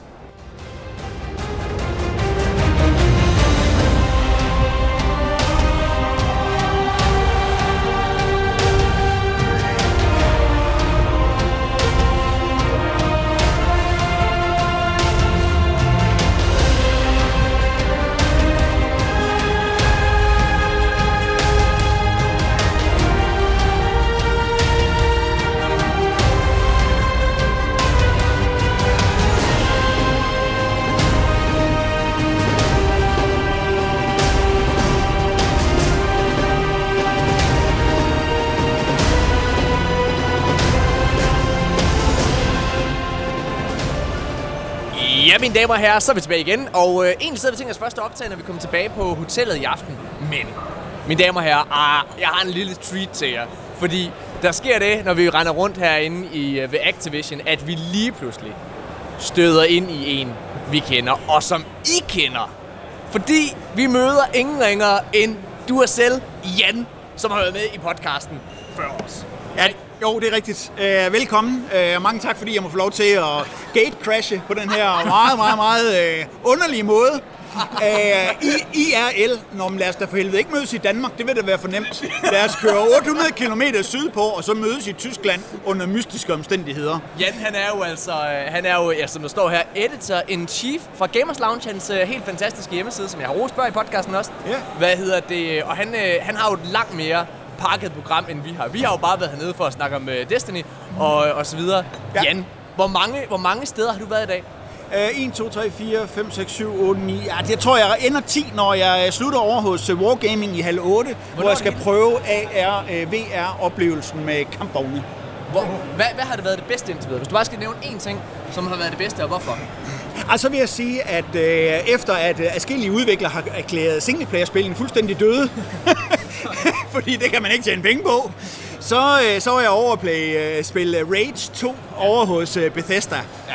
Og øh, det er simpelthen øh, kick-ass gameplay. Der har du nanoteknologi, der opgraderer øh, dig og dine våben øh, sindssygt. Og der har man simpelthen en, øh, en shotgun, som har den mest fantastiske følelse, som man blæser op i ansigtet på en fjende. Bethesda har jo lavet, øh, nu snakker du om singleplayer-spil her, det er ret sjovt, fordi Bethesda har jo, øh, har, har jo lige præcis faktisk lavet lidt et modsvar til hele den her tendens, øh, der har været med, at, at, at singleplayer til synligheden er døde. Fordi ja. Jeg har også lavet Doom, ja. Som også er en primær singleplayer-oplevelse. En helt fantastisk en. Jeg har ikke spillet ja. det, men det Nej, siger er det alle. Også. Ja, den er også super god. Øhm, og der er andre. Øh, nu har jeg så spillet noget VR. Øh, HTC Vive er kommet med deres øh, trådløse, øh, deres trådløse headset. Det, øh, det bliver super sjovt. Ja. Der var over se sådan et øh, zombie shooter spil, hvor man, øh, hvor man går rundt med det der trådløse headset og sådan et par plastikpistoler og skyder. Og det ser altså også mega skægt ud, men jeg er bange for, at øh, medmindre man har lidt plads til det, så kan man godt risikere at rende ind i stuebord og øh, øh, lamper og, og kæledyr og alt muligt andet mærkeligt, der måske øh, gør ubodelig skade på sig selv og indboet. Øh, men det var faktisk også sjovt. Øh, Det er, det er jo kommet fra, øh, det er kommet fra Wolfenstein, hvor det så er et Bethesda-spil. Det er rigtigt. Og, øh, og der, har, der prøvede jeg så Cyberpilot, og det er, hvis der er nogen, der kan huske Wolfenstein, så er der sådan en kæmpe stor ildsprudende hund med. Ja. Og øh, man får lov til at bruge den en enkelt gang, eller sådan noget i forbindelse med Wolfenstein. Men her kan man altså trashe rundt og vælte biler og spy ild ud over nazister. Hvad, hvad glæder du dig mest til at skal se i morgen så? Øh, jamen, der er, øh, der er et øh, par ting. Øh, en af de ting, som jeg gerne vil se, det er, øh, det er Bloodstains. Øh, og så kommer der også her hos Activision, kommer der det her, der hedder øh, Se- Sekiro. Øh, jo, som er lavet af dem, der har lavet øh, Dark Souls. Så ja, de er lige bag Det er rigtigt, her det er faktisk. Så, øh. Så, så det er faktisk også, øh, det er også nogle af dem der, jeg glæder mig til. Så, øh, så er der forskellige, øh, så er der forskellige små ting, som, som også bliver spændende. Det er, at der er de, de finske, hvad hedder de, Marquis, øh, House ja. Marquis, ja. de kommer med noget, der hedder Stormdivers. Og øh, det vil jeg også op lige at se, og det, det, det, det forventer jeg mig altså lidt af, fordi nu har de ligesom lavet arkadespillene. Så, så, så nu vil jeg prøve at se, om det ikke, øh, det ikke også er noget. Jeg synes, der er rigtig mange gode ting hernede, det må, Vi det må jeg sige. jo, øh, den her podcast den udkommer først på fredag, så alle de spoilers, du har nemlig også været inde og se Destiny for Forsaken, Ja, det har jeg. ligesom vi har. Øh, så alle spoilers der, det må du gerne snakke om. Nå, jamen, så har vi jo en stor spoiler, og det er jo, at øh, 1. september, så øh, kan vi alle sammen få lov til at spille øh, Gambit. Og du er faktisk lidt, øh, du er ikke helt så hype på Gambit, som vi er. Nej, det har jeg også spillet. Old news, der kan jeg sige. og hvis det først kommer fredag det her, så bliver det endnu mere old news jo. Så er det jo... øh, Jamen, jeg har spillet det. Øh, Det er 4 mod 4 øh, over tre runder, bedst af tre runder. Øh, Og øh, ja, men det er som, øh, som videoerne siger. Øh, Jeg har endda fået lov til at tage noget gameplay med hjem, men det er der også øh, noget embargo på, men rent faktisk også på fredag, der er det også ude. Så hvis jeg kan finde en internetforbindelse, der kan uploade gigabyte, jamen så, ellers så kommer det altså først en gang øh, efter fredag her, ikke også? Men, øh, men det, det, er, det er faktisk det er rigtig sjovt. Altså jeg vil sige, øh, Spiller du på PC eller Playstation? nej, jeg, jeg spillede det på Playstation, også fordi der kender jeg controls, så jeg gad ikke at sidde og rode med controls. Vi har fået rykket det til i morgen, for, fordi lige præcis, vi skulle spille det på Playstation. Ja. Øhm, prøv lige at fortælle lidt, hvor, altså er du, øh, er du hyped på Forsaken? Ja, men jeg synes, øh, jeg synes jo, udover, øh, nu, nu har jeg også været inde og tale med, med Steven, og øh, har haft en række spørgsmål med. Øh, selvom jeg ikke er så meget for, at hans øh, lille chaperone sidder ved siden af og styrer, hvad det er, han må sige og ikke må sige. Men sådan er det jo altid øh, med nogle af de her udviklere. Øh, hun var da trods alt ikke nødt til at kaste sig øh, hen over ham for at få ham til at tige stille. Men, øh, men, men jeg, jeg, er, jeg, jeg glæder mig meget til det. Øh, ligesom altid, så, øh, så vil jeg sige, the proof is in the pudding. Så øh, roadmaps til side og transparens, og at vi nu ser nogle øh, exotic våben, der måske har lidt mere punch og føles lidt mere forskellige. Jamen, jeg vil bare gerne se det eksekveret. Det, det, det vil jeg gerne. Nu har jeg set noget af det. Jeg har prøvet buen i dag. Ja. Jeg har prøvet buen i dag. Og hvad synes du? Ej, den er skæg. det kan man godt gå hen og blive... øh, Det kan man godt... Er det den der stødbue? Ja, ja, det er den der exotic buen. Trinity. Ja, Trinity, ja. Så når du laver headshotet, så står de der og spræller. Det er skide godt, mand. Det er skide godt. Det er simpelthen super. Men øh, ja, altså... Hvordan, hvordan føles buerne?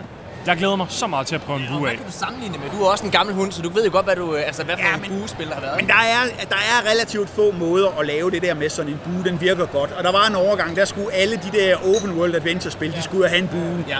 Og, og det er lidt det samme. Så det man gør her, det er, at øh, på, på der, hvor vi normalvis sigter, ja. jamen det er der, hvor du så spænder buen. Så hvis du, hvis du lader være med at, og ligesom, at sigte igen, jamen så trækker du buen af en gang til. Så du har ikke det der med, at du øh, tilfældigt kommer til at fyre en pil. Øh, det helt fede ved den, det er, at den skal jo ikke lades. Du tager bare den nye pil fra Cockert, så den har altid kun én i magasinet, så at sige. Øh, Så det er faktisk meget sjovt. Så har han et lille gradueret, ligesom sådan en, en, øh, en grenade launcher øh, i sigtet, øh, men er sådan et holosigte. Så den er, den er super fed lavet. Øh, jeg synes, det er rigtig godt. Falder den? Altså, er der Ja, drop? den falder, der er drop på den, og, øh, så, så det er, den, den kører ikke bare lige ud. Så den er, Det, det har jeg faktisk ikke kunne se i gameplayet, altså at, at der var drop på. de, er også, de, brug, de, de gameplay, det gameplay, de har lavet, det er brugt meget, meget tæt på. Okay. Øh, for ligesom at få den der effekt af, at de står der og danser i øh, den der elektriske ild. Vi, øh, vi har jo været øh, så heldige, vi, havde, vi har haft et interview både med, altså, hvor de sad sammen, Deej og Steve. Mm. Og øh, nu vil vi, ikke, vi vil ikke sidde og afsløre det her, øh, fordi lytterne får, får det at høre senere. Øh, men øh, vi, har vi, har vi har jo haft to scoops omkring fremtiden. Uh. Og øh, ja, altså, Jan, som gammel Destiny-fan, så vil jeg bare sige, jeg tror, du skal glæde dig mega meget til det næste års tid. det, øh, det må jeg bare sige. Men jeg glæder mig jo altid, jeg glæder mig jo altid over, at der er nogen, der lytter og så laver, øh, laver tingene om. Og man skal jo ikke være bange for. Altså nu har de jo ligesom øh, lavet rigtig mange ting, øh, hvor man kunne sige, det var de sgu ikke så heldige med. Øh, og det er jo ikke nogen øh, fejl så at lave det, øh, lave det om. Øhm, og en af de ting, som jeg stadigvæk øh, glæder mig lidt til at se, om de får styr på, det er, jeg er ikke ret meget til PvP Team Shooter. Det må jeg bare erkende. Jeg synes ikke, det er særlig sjovt. Øhm, og, og jeg tror også, at øh, Bungies egne tal, når man øh, ved, at øh, det kun er øh, 9.000 spillere, eller lidt under 9.000 spillere, der har har fået Redix, ja. Så, øh, så viser det også lidt om, at, øh, at, at det er der sgu ikke nogen, der synes var særlig skægt. Hvad hedder det? øh, Vi har jo faktisk, øh, hele den her episode her, den har vi startet ud med at have en lille debat faktisk. Eller ikke en debat, for vi er ret enige os tre. Glæder mig til at høre, hvad du synes. Det er jo noget, noget der fylder rigtig meget. Det er hele det her Redrix Claymore drama, som åbenbart er der, fordi at de har lavet en, øh, en, en questline, som, øh, hvor man kan få et våben, som er lidt det samme, som hedder Redrix Broadsword. Hvor meget ja. kender du til den historie? Ja, den her kender jeg fint nok til. Ja. Jeg, har, øh, jeg har lagt mærke til det. Jeg har også fulgt det. Øhm, og jeg synes, folk de skal lade være med at hylde. Åh, oh, hvor er jeg glad for, at du siger det. Ej, hvor er jeg glad for, at du siger det. Jeg tror, Uh, det er er- en diskussion. Nej, det kommer vi ikke til, fordi altså, jeg, har jo længe øns- jeg har jo længe set, at øh, hvis jeg kigger på nogle af de der andre MMO'er, jamen, så er der simpelthen nødt til at være en, øh, der er nødt til at være en større forskel på... Øh, altså, jeg gider ikke det der socialdemokratiske shooterpis. Det gør jeg simpelthen bare ikke. øh, ja, men vi skal alle sammen være lige, og vi skal alle sammen have det samme, og vi skal alle sammen opnå målene. Nej, det skal du ikke, hvis du er pivringe til det. Nej. Så skal du simpelthen ikke, eller hvis du ikke lider at lægge energien i det, så, øh, så nytter det heller ikke. Eller hvis du ikke har en ven, der kan hive dig igennem øh, Whisper Questen. Så skal jeg lige forstå, hvad er det egentlig, du mener? Fordi me, altså, vi synes jo for eksempel, at... Øh, vi synes, at hele det her Redrix, vi synes jo, at Redrix Claymore, som, som er der lige nu, ja. hele debatten, det går jo på om... Øh, ja, om du må give et våben, der minder om. ja, præcis. Ja. Og vi, Ja. sy- vi synes jo, dem der, der har det her, prøv at de har jo fået et trofæ. Det er Ja. der aldrig nogen, der kan tage fra dem. Nej. Uanset, altså, og de har endda en kæmpe fordel, for de kan hente det her nye våben med det samme. Det kan alle andre ikke. Nej. Øh, en anden ting, øh, jamen, jeg vil godt have lov til at sammenligne det så med noget andet, fordi nu var jeg oppe og se uh, Hitman, vores uh, danske store ja. udvikler, IO Interactive. Ja. Der var jeg lige oppe og få en forsmag på, hvordan uh, Hitman kommer til at se ud. Uh, Hitman 2. Uh, og, øh, og, og der talte jeg blandt andet med deres, øh, deres udvikler der, deres, øh, deres assistant øh, game director, om øh, at de havde lavet noget, der hedder Elusive Targets. Ja. Og det er, sådan nogle, øh, det er sådan nogle, de dukker op i en ganske kort tidsperiode, og øh, hvis du bliver opdaget eller dræbt på banen, så er det bare slut. Så får du aldrig det target. Så det vil sige så, du skal pinedød have den her, det her tidsvindue på 48 timer. Ja. Der skal du være hjemme. Ja. Du skal øh, gå forsigtigt frem og bruge de værktøjer, der findes i værktøjskassen ja. for at være legemorder. Og så kan du tage den ned, og så kan du få øh, det der elusive target. Og når du har fået nok, når du har fået 10, så får du et specielt jakkesæt. Mm. Når du har taget nogle flere, så får du en speciel mønt. Præcis. Og, øh, og det er jo sådan, at der snakkede vi så, der snakkede jeg også med ham, så jeg sagde, jeg synes, det er super at lave det. Ja. Jeg synes også, det er super at så give nogen, der måske havde været på ferie, eller ikke har haft muligheden for det, muligheden for at køre det igen, men de får aldrig jakkesættet, og de får aldrig mønten. Nej. Og, Præcis. og, og, det, og det er en af de der ting, det er, øh, det er fint nok, at man så giver muligheden for, at andre også får oplevelsen, eller andre får våbne, hvis det er super overpowered eller et eller andet andet. Men du kan jo aldrig tage den, det trofæ fra nogen. Nej. Og det vil altid være der. Altså, Det vil altid være der. Altså, ja, jeg, igen, jeg, jeg, forstår, jeg forstår slet ikke, der er en debat. Nej, det, ja, det gør jeg heller ikke. Det synes jeg er åndssvagt. Jeg synes, altså, folk skal da være med at klynke alt for meget Ja. omkring det der. Præcis. det, er det virkelig at du siger, Jan. fordi, fordi vi har været meget alene med den her holdning. Ja, men det er, prøv at glem det der pis. Altså, øh, det, det er sådan, at det er. Der skal være noget for nogen, der gider at lægge øh, energien i det. De skal have et trofæ, og det er ikke for alle. Det er heller ikke for alle at komme igennem nogle af de her prestige rates. Øh, der er noget af det her. Det er der nogen, der ikke kommer igennem. Der er også nogen, der ikke kommer igennem øh, Solstice of Heroes, der Ja. kun får en del af pointene. Og sådan, so be it. Jeg føler også lidt, altså det er noget, vi, føler lidt, der har været sådan lidt et, et slam mod altså, fordi for eksempel mange af de her store øh, content creators, de har jo ligesom, de har brugt, øh, hvad hedder det, de har brugt formuleringen, øh, at de lyver, øh, altså at, øh, hvad hedder det, Bungie, de har løjet og alle mulige ting, og altså, hvor de sidder ligesom og putter brænde på et bål. Og det er jo bare, altså det er jo bare, det er så ærgerligt, at de hele tiden skal gøre sådan her for at få kliks, for det er jo det, det handler om. Altså brede, men- brede videoer, det får jo flere kliks end uh, Ja, ja, men sådan er det øh, bare, bare generelt. Der har jo også været, du kan se det på andre øh, former for anmeldelser, det er, øh, nogle gange så får man også her på Geners Lounge, så får vi lidt skyld for, jamen, øh, hvorfor, jeg, hvorfor er er jeres anmeldelse positiv? Det er fordi, det er klart sjovere at skrive noget, som man synes er en, en spændende og god oplevelse. Ja. Man kommer så også over ind imellem noget, det her det kunne godt være bedre, men så kan man forklare, hvad man synes var bedre. Altså, så må man forklare, det her, det, det, er ikke, det er egentlig et sjovt nok spil, og hvis du kan lide genren, så får den måske 4 ud af 5 stjerner, og hvis du bare synes, øh, at det er et spil ligesom alle andre, så får den måske 3 ud af 5. Og så kan man så sige, "Nå, men hvad skulle de så have gjort bedre for at gøre det mere underholdende, og så forklarer vi lidt om det. Men det kan godt gøre en positiv ånd, i stedet for bare, at man altid har negative anmeldelser, og det er også for dårligt, og det er det ene. Øhm, Du er en mand efter mit hjerte. Jeg øh, håber snart, vi skal have besøg af dig igen i podcasten. Jamen, det kan man aldrig vide. Det er jo, øh, det er jo din uh, Du må podcast. meget Så... gerne skrive til mig, du må gerne skrive til mig. Ja, men jeg tør ikke. Jeg er, jeg er så bange for at blive afvist. jeg har så lavt selvværd. Jeg, jeg græder mig i søvn hver aften, hvis jeg bliver afvist. Nogen bare de mindste ting. Tusind, tusind tak- tak til Jan. Det var mega fedt, du lige gad være med et lille kort øjeblik her. Øh, du skal videre. Ja. Hvem skal du over til? Nu skal jeg over til uh, Wargaming.net. De er dem, der laver World of Tanks og World of alt muligt andet mærkeligt. De har lavet en sådan en kombineret uh, AR-VR-oplevelse på deres uh, kampvogne. Og uh, det synes jeg egentlig er meget spændende. Det er lidt, uh, lidt ligesom Pokémon Go, ja. måske bare for voksne. Jamen, øh, vi er tilbage lige efter det her. Det var mega fedt at se dig, Jan. Hej. Tak. Hej.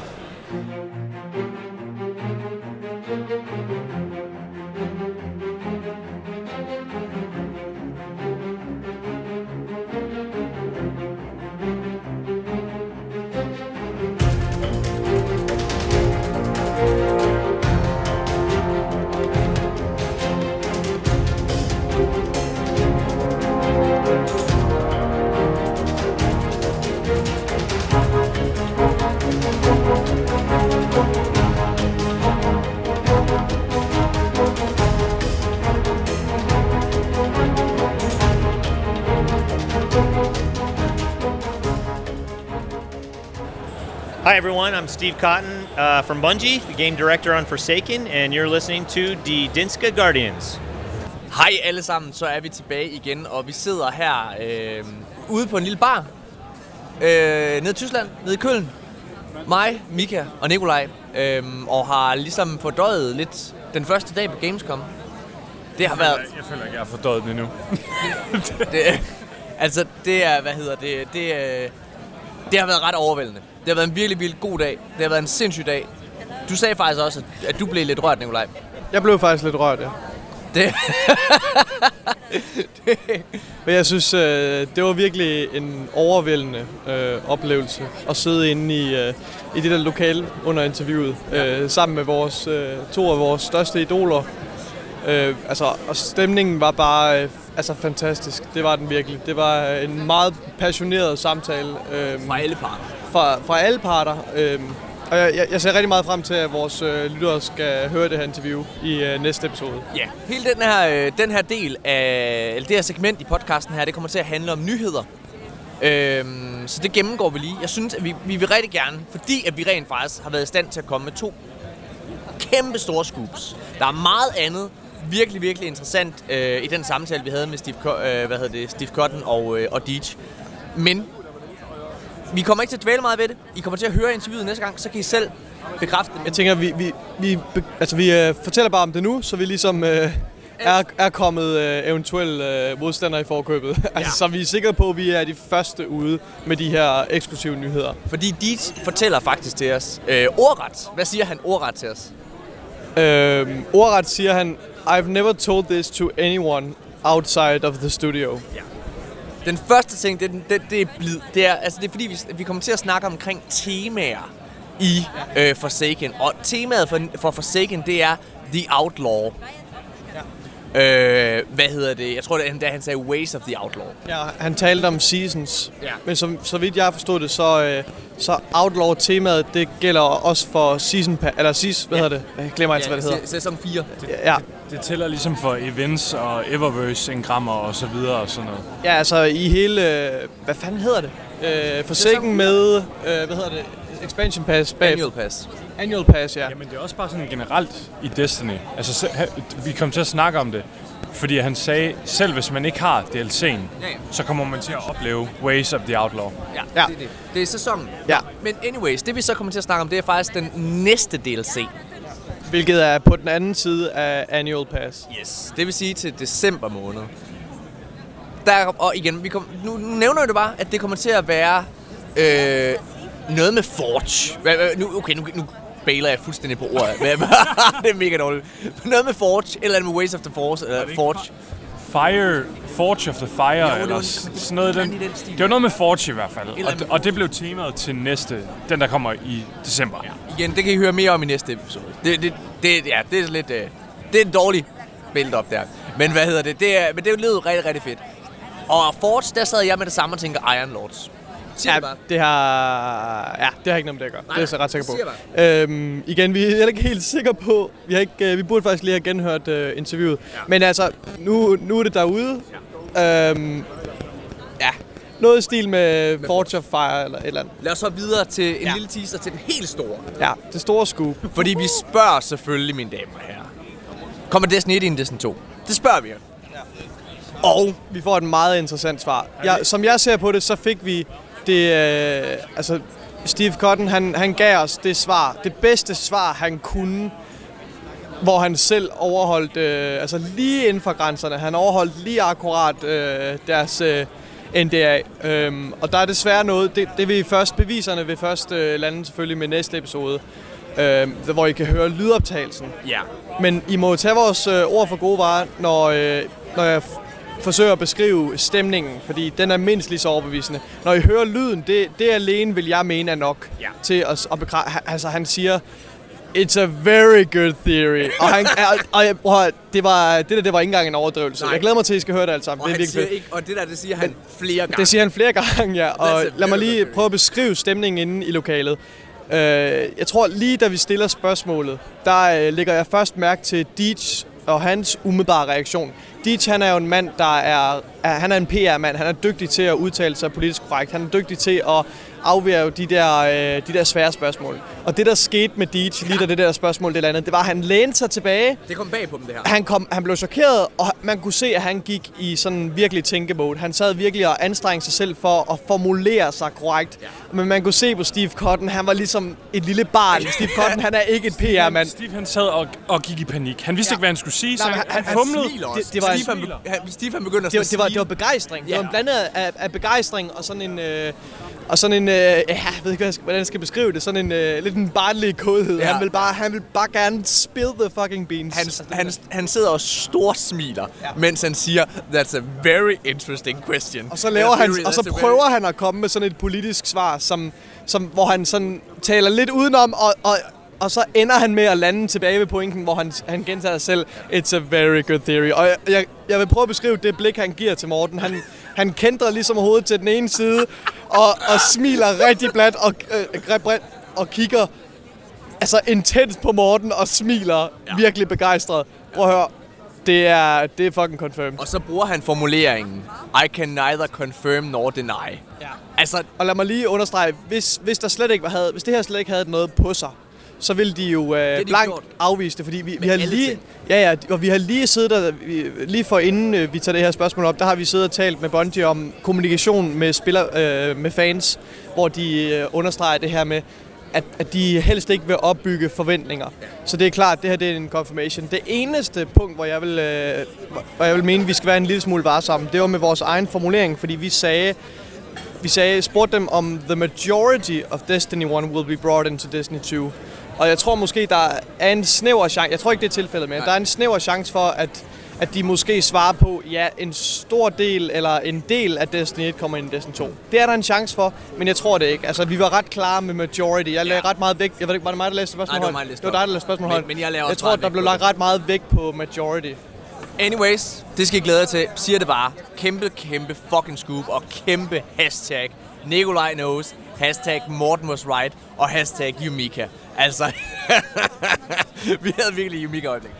Ja, men hvad hedder det? Men hør nu her, mine damer og herrer. Jeg synes, vi går i gang med de andre nyheder, for der har været en masse, masse andre ting. Øh, allerførst, Nikolaj, vil du ikke øh, låse din telefon op lige, så det er, at øh, jeg har, øh, så jeg kan se mine noter.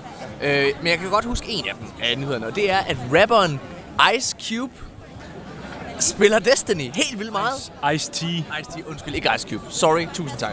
Ice-T spiller Destiny. Jeg aner ikke, hvem det er. Ice-T, han øh, er rapper, og, men også øh, øh, en, en skuespiller, som folk, der for eksempel set Criminal Minds, vil vide, at han har været en fast del af det cast, siden det startede.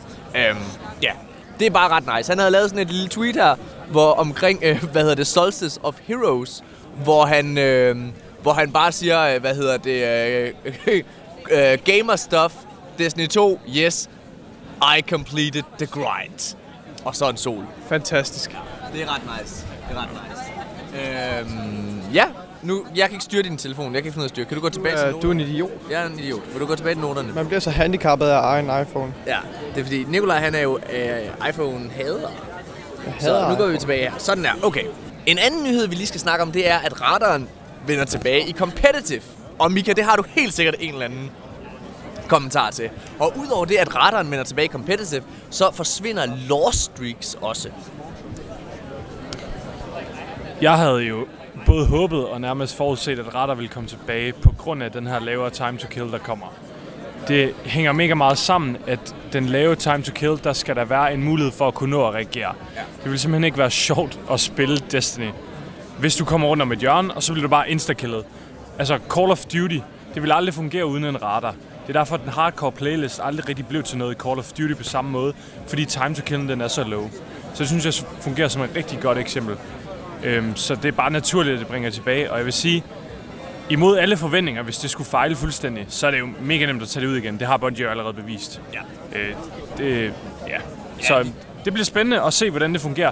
Fordi en rigtig stor del af sådan øh, populære streamer og content creators, de har været rigtig vilde med, at radaren skulle komme tilbage. Og de er rigtig glade for det nu. Hvorimod en stor del af sådan det vokale community, som ikke er content creators, de har været rigtig glade for, at radaren den har været væk. Ja, men, øh, men jeg er jo ret enig med dig i, at nu når det er, at radaren, øh, undskyld, at, at det går så hurtigt, når man dør, så er jeg ret enig med dig i, at, at radaren skal forsvinde. Øh, godt. Lad os hoppe videre, eller undskyld, skal vi tilbage. Skal tilbage. Og jeg, jeg er også ret glad for det her med Lost Streaks, faktisk. Det synes jeg er ret nice. Ja. Nikolaj, har du noget at sige til det? Ikke, ikke umiddelbart. Altså, jeg, ved ikke, jeg, jeg glæder mig bare rigtig meget til at spille PvP. Jeg synes, øh, det er svært at sidde og spekulere om, øh, om et system, altså hvordan det kommer til at blive med et system, der er så, så komplekst. Ja. Jeg, jeg, altså, jeg var ret, faktisk ret glad for, at der ikke var nogen radar. Men på den anden side, så, øh, så tror jeg også sagtens, jeg kan vende mig til, at raderne er tilbage igen. Jeg ved ikke, jeg er ikke så, jeg er ikke så kredsen, hvad sådan noget angår. Altså, jeg, jeg synes faktisk, øh, jeg synes ikke, jeg synes, det at Destiny's PvP er sjovt, det hviler ikke så meget på, om der er radar eller ej. Det har en markant indvirkning på gameplayet, ja, det har det. Men, øh, men, men jeg, altså, som sagt, jeg har haft det sjovt med Destiny, mens der var radar, og, og mens der var øh, altså, hurtig time to kill, eller Destiny 1. Og jeg har haft det sjovt med lang time to kill og uden radar. Så jeg har det sådan lidt, prøv at høre, jeg, øh, jeg, det er ude af mine hænder, og der har det fint med. Det, det, det er, som det skal være. Godt. Hvad hedder det? Lad os, øh, lad os så videre til en anden rigtig, rigtig skøn nyhed. Og det er, øh, det er, at man ikke kan, altså man kan simpelthen ikke basere noget som helst på alder. Og øh, uanset hvor gammel du bliver, så kan du stadigvæk være gamer. Historien, vi skal snakke om, det er, at der er en 81-årig. Og jeg tror, du skulle lige at sige, at det var du et bevis på, Morten. Øh, det vi skal snakke om, det er, at øh, en 81-årig har gennem LFG øh, gennemført Leviathan. Og det har været så stor en oplevelse for ham, at han har lavet en lille en kort historie, altså en, en lille et essay eller, eller en lille artikel, hvad hedder det, omkring det, hvor han øh, bare beskriver, hvor, hvor helt fantastisk og fedt det var i Destiny. Øhm, det er, altså, det, det her med, at gaming er begyndt at blive så alment, at selv en 81-årig sidder og spiller Destiny. Det, det gør mig så glad. Nu sidder vi hernede i, øh, til Gamescom, og, øh, og omgivet af, altså har været omgivet af mange forskellige slags mennesker hele dagen. Og jeg har været meget positiv over for at se både, hvor, hvor, hvor gamle nogen er, men også hvor mange piger der er og alt muligt. Altså, det er virkelig begyndt at blive alment. Jeg ved ikke, har I noget at sige til det? Jamen, det, jeg, jeg havde faktisk øh, det samme indtryk. Jeg synes, det var øh, altså meget stor variation af, af mennesketyper. Altså virkelig... Øh, det, der, selvfølgelig er der også de der kliché gamer-typer, som lever op til alle fordomme. Det er der jo. Altså, øh, nogen og som det er der heller ikke noget galt med. Altså, men, øh, men der var rigtig stor øh, variation, og faktisk og rigtig mange piger, som du også siger, Morten. Ja. Selvfølgelig er en stor del af dem, de er jo også øh, de pæne piger, der bliver hyret, fordi de er pæne til at stå i en, i en bod og dele... Øh, og dele gave, jeg skal Helt ud. sikkert. Altså, Men- dem er der også en del af. Men man kan godt se, hvad for nogen, der går rundt som, du ved, som gæster. det er jo det, det handler om. Selvfølgelig, selvfølgelig. Apropos piger, der gamer. Vores øh, værtinde, eller hvad man skal kalde Siri fra Sverige. Hun var mega cool. Vi øh, minglede med hende og hyggede. Og hun øh, gamer også Destiny og Firewatch, øh, åbenbart. Som hun Firewatch var hendes yndlingsspil. Ja, det var hendes yndlingsspil. Okay. Firewatch Ja. var hendes yndlingsspil. Ja, okay, det var sådan, det var. Jeg har fået en øl, jeg er lidt snalleret, okay? Det er dejligt. Okay, lad os så videre til den sidste nyhed. Og den er, den er rigtig spændende, fordi det er... Det, de danske Guardians har ret i alt. Ej, Det er ikke, uh. Nej, det er det ikke. Mine damer og herrer, prøv at høre, nu er jeg virkelig ked af det her, det er mega arrogant. Jeg har ikke fået nogen øl, jeg har til gengæld fået en virkelig dejlig milkshake, mens hvad hedder det, Nikolaj og Mika har fået en øl. Øhm, det, det, der skete, det er, at der har været en lille data mine. Og øh, jeg vil ikke, der, der er nogle rimelig kraftige spoilers i det her, men jeg vil gerne hæfte mig ved en. Og det er noget øh, raid gear. Og beskrivelsen på det her raid gear. ja. Nikolaj, det er faktisk, øh, det er faktisk en, øh, noget omkring Mara Soft. Det kan være, du vil fortælle lidt. Øhm, er du? det flået over hovedet på mig? Nej, det dig, var mig, der sendte fortalte- det til mig. Det var mig, der fortalte om det, ja.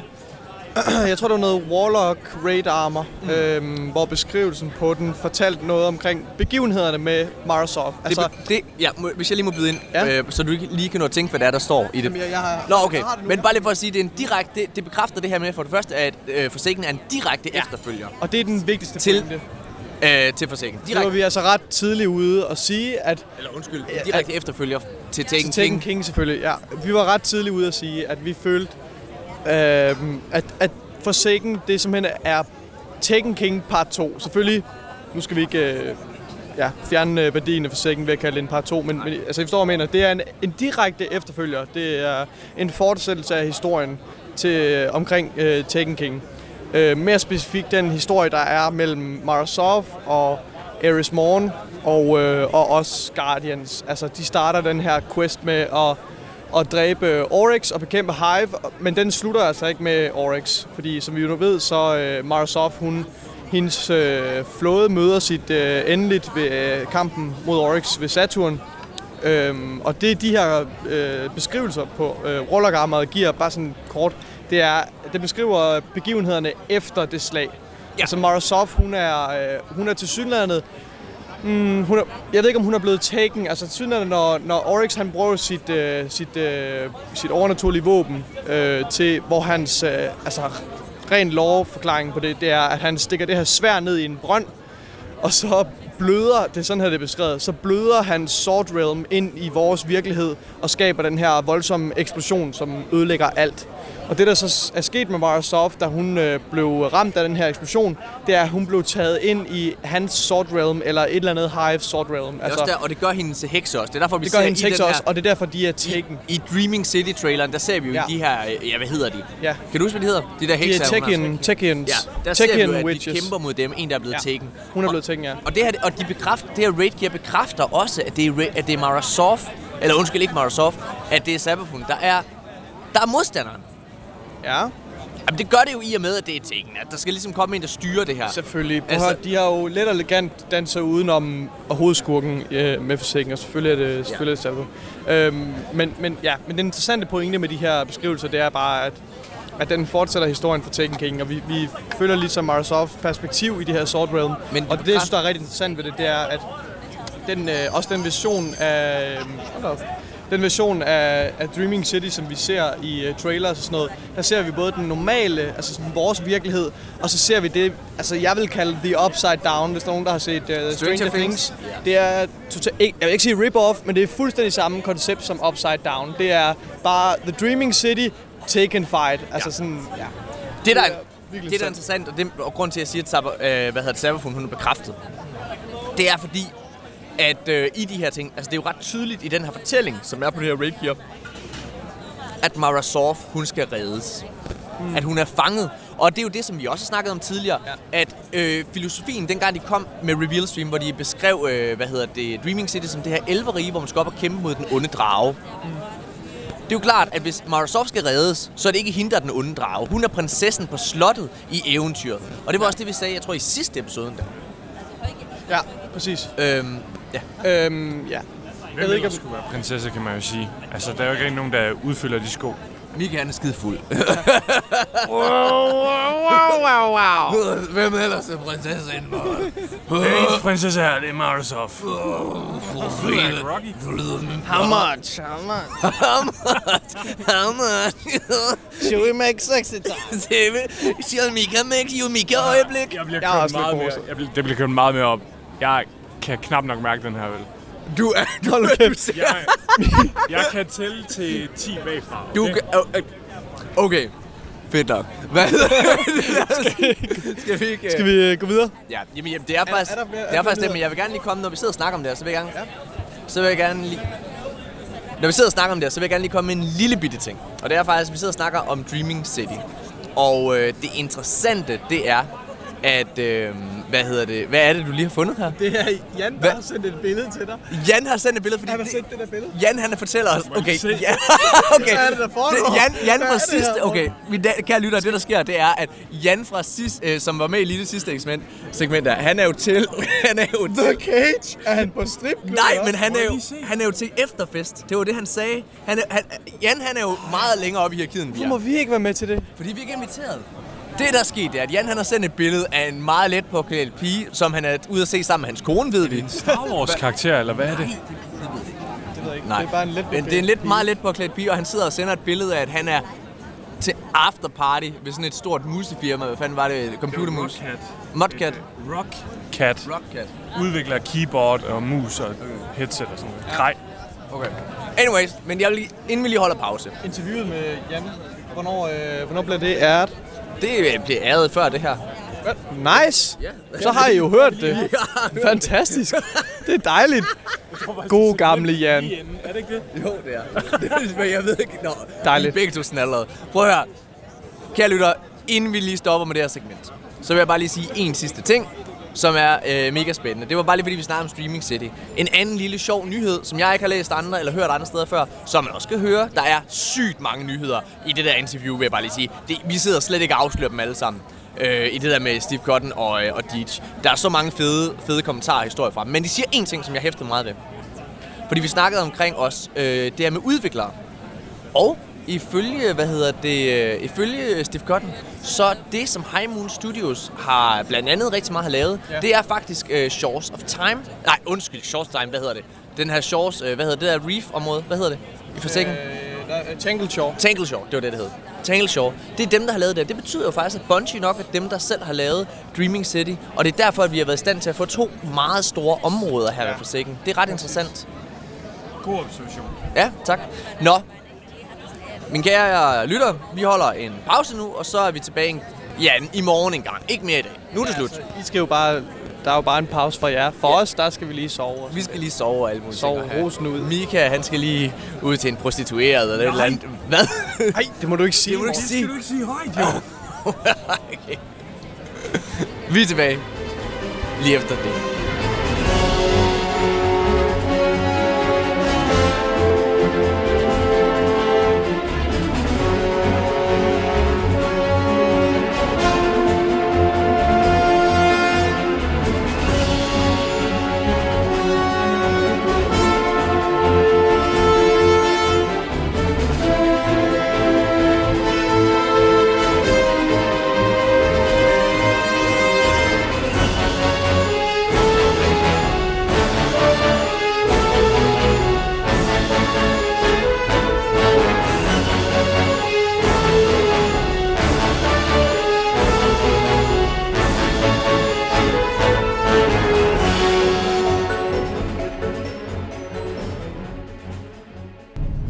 Hvad, er det, der lige er sket, Morten?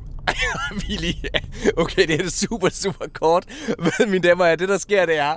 Vi har jo, som I har hørt, så har vi været nede i byen, og vi har nede, været nede på en bar, og hygget os og alle mulige ting.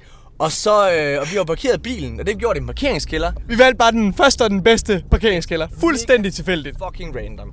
Men så går vi ned, og vi bliver pisse sure, fordi Tyskland, de tager ikke imod fucking visa. Vi, øh, vi, de tager kun imod kontanter, så vi skal op og finde nogle kontanter. Og så går vi ind, hvad der viser sig at være en hotel lounge lige pludselig.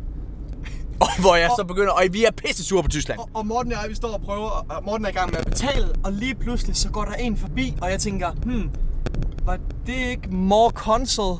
Og, og, så, og så står jeg lige og overvejer det, og jeg sådan lidt, Morten, er det ikke more console? Og Morten står bare, øh, han er i gang med at betale. Jeg er ved at betale, jeg kan slet ikke se og, noget. og jeg har fået, jeg har fået tre øl, fire øl, så jeg løber hen og tænker, jeg prikker ham på skuldrene, øh, are you more console? Yes, yes, yes, of course, that's me.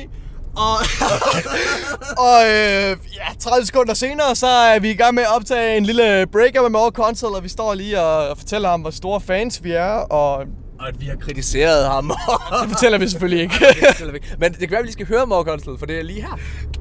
I'm Mokonso. You're listening to Didenska Guardians. så øh, ja, det skete åbenbart. Altså prøv at høre, det her det er så syret. Vi får to krammer af ham. Han er også lidt tipsy. Hvad hedder det? Vi får to krammer og fire håndtryk, tror jeg. Hvad Jamen, hedder det og jeg, jeg er sådan lidt... Må jeg lige fortælle, hvor vildt det her er? Kære lytter, Det er så sindssygt vildt, at det her skete. Fordi imens det skete, så sad jeg ned i bilen! Mika, Og han, sidder! Mika, han sidder bare nede i bilen og koger snot, mens vi er i gang med at betale en eller anden tilfældig... Mika, du skal lige blive her, mens vi henter en billet. Der er nogen, der skulle passe på bilen, Det jo. er faktisk aldrig til dig. Nej, blev du skal være nede der. Nå. Ja, okay. Vi, tager, vi kører en lige på omvej. det, Så godt. Ja, vi Ja. kører bil. Nå, okay, men det var mega, mega. Prøv at høre, det her det er det mærkeligste sammentræf Det er så nogensinde. random, at den eneste parkeringskælder, vi væ- vælger, det er et hotel, hvor de Nej, tilfældigvis dreng, der bor. står Deej. Hold nu. Endnu et sammen.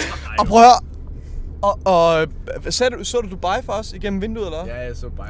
Og Som til synligheden har brændt os af i dag, forresten, vil jeg bare lige sige. Det var meningen, vi skulle mødes med ham. Det skete, eller det skete, undskyld, vi mødte Bife. Han, han har nok ikke brændt os af som sådan. ja, han har okay. nok bare været ret stresset, tænker jeg. Dem, der kender lidt til Bife, ved godt, at Bife han har nogle psykiske problemer. Det må man godt sige. Det må man gerne sige. For det er det, han har. Han, han har noget med angst og alle mulige ting. Ja. Og øh, de er tydeligvis nærmest lige ankommet. Han, fordi han de var ikke ret- særlig klar til et interview, da De ret øh, konfronterede ham. Der var han lige ankommet til Activisions uh, press lounge, Ja, hvor... han kan Øh, overskue noget som helst. ja, vi, vi går hen og prikker ham på skulderen, og hey, har du lyst til at lave et interview? Og han afviser det bare, du ved, sådan... Åh, afbryder os nærmest guys. midt i sætningen og siger, Okay. jeg har ikke tid nu, jeg, jeg er i gang med noget. Ja. Og han var, han var lige ved at komme for sent til hans, øh, hans forvisning af Forsaken. Du skal til højre heroppe. Jeg skal tørre herop først. Ja. Øh, Men det, men det er sådan lidt lige meget, altså, ja, pff, ja selvfølgelig ville jeg gerne have mødt dem, men altså, eller mødt Bife. Altså, vi mødte ham også, men du ved, har haft et interview med ham til podcasten. Ja. Øh, jeg skal være helt ærlig og sige, øh, der er sket nok i dag. Jeg er fint tilfreds. Jeg vil sige, vi har også fået en ekstra øh, breaker her nu med More Console. Nå, ja, det er det er meget lige... Øh, ja. Fuck, man. Var det, Det er ikke mega fedt at få kru- øh, knus af ham, Mika? Jo. Åh, oh, oh, hov. Ej, shit. han, han var faktisk rigtig flink. Ej, må- må jeg lige- Han var mega nice. Jeg vil gerne, jeg vil gerne lige sige noget. Okay. Angående Bife, så har jeg det faktisk fuldstændig på samme måde, Morten. Det, berør, det, rør, det berører mig ikke rigtigt, at vi ikke har fået det interview med ham. Fordi jeg synes, det interview, vi havde med Bundy, som I kan høre i næste episode, det var så mega fedt, og det var så sindssygt en milepæl for DDG ja. som podcast. At jeg er fuldstændig starstruck over, at det overhovedet er sket. Plus, at det her Øhm. knus, vi fik af Morkonsen, det gjorde det hele op. Det gjorde det hele værd. Altså, det, det, Nå, Deej nå. Scott, Ej. det, det var fint nok, men, men det her knus, jeg fik af More Console, hvor man bare mærkede kærligheden, der emmede. Ja, sag, Altså, sagde fra, fra content creator til content creator, Præcis, ikke også? Den her var- gensidige Og- respekt og og, sådan noget. Kan, kan du prøve at beskrive scenen, Mika? Lytter! Jeg er på jeres parti, okay? I sidder sikkert lige nu og tænker, "Hold kæft, hvor kunne det være fedt med en krammer i More Console. ja, sådan har jeg det også. Sådan har jeg det også, kære lytter. Det kunne være super fedt, men det har jeg ikke fået. Så vi er på samme side, okay? Nice. Team Mika. For altid. Vi er tilbage lige efter det her. We will build bridges up to the sky.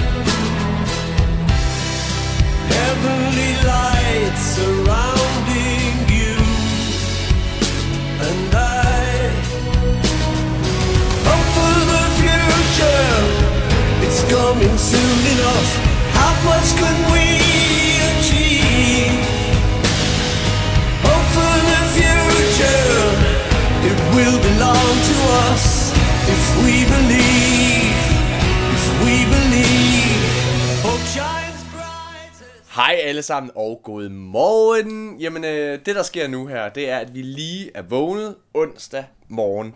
Og øh, vi vil gerne snakke lidt omkring vores forventninger til i dag. Øh, vi sidder her lige ved at tage tøj på. Eller Mika og Nikolaj har tøj på. Jeg ved at tage tøj på. Og øh, du har lige taget en kop kaffe, Nikolaj. Du har været så sød at lave en kop kaffe til dig selv. Du drikker ikke kaffe uden mælk, så. Og jeg har ikke noget mælk. Øh, hvad hedder det? øh, Men øh, lad os lige snakke omkring den aller, hvad hedder det, den allerførste nyhed. Skal vi ikke gå ud, i, skal vi gå ud til Mika og se, hvad han laver? Jo. Ja, vi får se, hvad han laver. Mine damer og herrer, han står herude. Står han og- badeværelset. Ej, ej, Mika. Mika, ej, hvad laver du? laver? Mika, Hørte det nu? Hva? ja, hvorfor Hvad laver du det? Hvorfor, hvorfor er det mere du? øh, hvad? Hvad? Med åben dør? Det er da mega sindssygt, Nick. Det var et godt interview i går. Okay, nej. Øh, vi kan ikke godt mere. Øhm, det ved jeg ikke, om du har. Måske, men ikke nu i hvert fald. Jeg har haft mareridt hele natten ja. om, at jeg, jeg havde den her syge drøm om, at Morten og Nikolaj mødte More Console. Mm. og jeg ikke var til stede. Det var bare en drøm, min ven. Godt, det bare var en drøm. Det var, Ja. hold fast mand, det føles virkelig. Det, Det var var godt virkelig... et forfærdeligt mareridt. Ja. Ej, Det, tænker, bare roligt. Det var bare en drøm. Prøv at tænke at glip af sådan noget, hvis man... Altså, det ville være det sygeste. det ville Og virkelig bare være... sidde nede i bilen som en hund eller et eller andet. Ja. Det er simpelthen blevet efterladt. Nå, ej, lad os lige hurtigt bare vende øh, en lille ting, og det er, at øh, der er faktisk kommet en nyhed. Øh, noget vi går glip af, mens vi er hernede i Gamescom, og det er, at der er kommet mad, Mika. Hvad er der kommet? Der er kommet en uh, quest, der hedder Spicy Ramen, som uh, går ud på, at du går ned i Tower, så vidt jeg ved. Og så henter du uh, sådan en uh, kupon til, til nogle Spicy Ramen. Og så er der ikke nogen, der Og så er der ikke, hvad- så er der ikke mere. Det er det. Der er ingen, Tillykke alle sammen. Completed. Der er ingen, der ved, hvad, hvad det er, men øh, det finder vi sikkert ud af i, i aften, øh, hvad næste step er. Men Ja. jeg vil bare lige sige, hvor er det fedt, at den her quest er kommet ind. Det er jo data miner for noget tid siden, og hvor er det nice. Altså, det var også noget af det, som Deej og, øh, og Steve snakkede om i går, da vi talte med dem. Ja. Det her, da de nævnte Whisper-questen. Ja. Øh, det her med, at... Øh, ja, det har I selvfølgelig ikke hørt endnu, men at, øh, at de gerne vil overraske. Ja. Og- Og der, der er noget fedt ved, at man opdager mange ting selv, Ja. som uh, Destiny-spiller. Så de er sådan, det, det er vildt svært for dem at holde den der balance på, hvor meget skal man egentlig dele ud af information, hvor, hvor transparent skal man være, Ja. øh, kontra øh, hvor meget holder man igen. Ja. Og der er sådan en, de her Whisper-questen, og så det her for eksempel er et godt eksempel på, altså hvor, ja. Ja. hvor stor effekt det har, når man holder igen øh, på information. Det er ret nice. Så lad os, øh, lad os øh, sige, det var det om Spicy Ramen so far. Hvad mener du har et eller andet at sige, Nikolaj? Det har jeg ikke andet end skynd dig at få tøj på, for jeg vil Ja. gerne ind til oh, jeg- Gamescom, så vi ikke går glip af vores vi fucking ind og spille gameplay. game? vi har ikke snakket om det nu. Vi skal ind og spille Gambit om en time. Om en time, så skal vi ind og spille Gambit, og... Det når vi ikke. Hvad hedder det? det selvfølgelig når vi det. Hvad okay, hedder det? okay. Jeg, jeg, mine forventninger til i dag er ret lave. Lave. Ja. Fordi vi har ikke noget, øh, nogen presbillet, desværre, så vi kan ikke komme ind nogen steder. Vi kommer til at gå rundt sammen med, med pøbelen. Øh, jeg har også lave forventninger til i dag. Jeg håber stadig, vi kan... Jeg, jeg er så hugt. Jeg vil så gerne have nogle flere optagelser med nogle flere øh, relevante Destiny-mennesker. Men, øh, jeg, Men tvivler, chancen- jeg tvivler på, at det kommer til at ske. Chancen for, at det sker, er meget lav, og ja. Ja. hvad hedder det? Okay, det var virkelig uhyggeligt. Nu lukkede døren lige hurtigt. Det var Marlon, som vi bor ved. Ja. I det her Airbnb noget. Lige Ja. kommer. Ham, han, vi har tit Han snakket om, har han øh, slevet øksen hele natten, Ja. ja. og nu kommer han op for at Han os, færdigt. fordi vi larmer så meget. Ja, Hvad vi larmer det? virkelig Vi- meget. Okay, lad os... Øh, Jamen, jeg vil bare lige hurtigt sige Ja. omkring, øh, hvad hedder det, Gambit, at jeg glæder mig helt meget til at prøve det. Vi laver selvfølgelig vores øh, postreaktioner. Øhm, men, for hånden på hjertet, så, øh, så tror jeg, det bliver en øh, begivenhedsløs dag. Øh, så nu må vi se, hvad der sker. Vi, vi prøver at snyde lidt, tror jeg. Vi prøver at tage vores pressekort med, og så ser vi, og vi måske kan gå ind backstage og bare lige sidde backstage. Remember us? Kan du huske os, Deej? Vi var så gode venner, Deej. Døren var ikke åben lige før. Nej, det er fucking uhyggeligt. Okay. Det er Og jeg fucking- mærker lige en kold hånd på min skulder. Ja, det er more console. Nej, det må aldrig mærke hans hånd. Nej. Det- Vi er tilbage lige efter det her. This little game you're about to play, I call Gambit. Your fire team's gonna compete with another gang of Guardians to see which of you is better at hunting all the enemies of humanity. All right, all right, all right. Let's see what we've got. Fallen. This is Gambit, an all new hybrid game mode for Destiny 2 Forsaken. It's Team PvE with some PvP.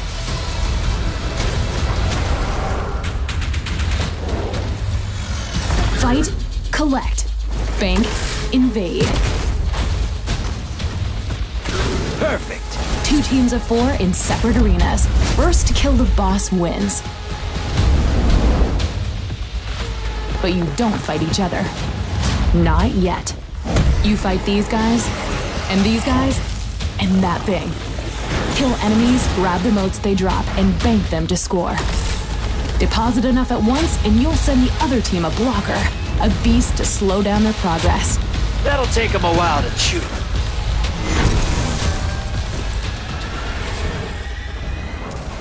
Ja, mine damer og herrer, så er vi tilbage igen, og det der er sket, det er, at vi har lige været inde og, øh, og prøve Gambit for første gang. Og, øh, og jeg må bare sige, det overgik mine forventninger. Ja. Fuldstændig.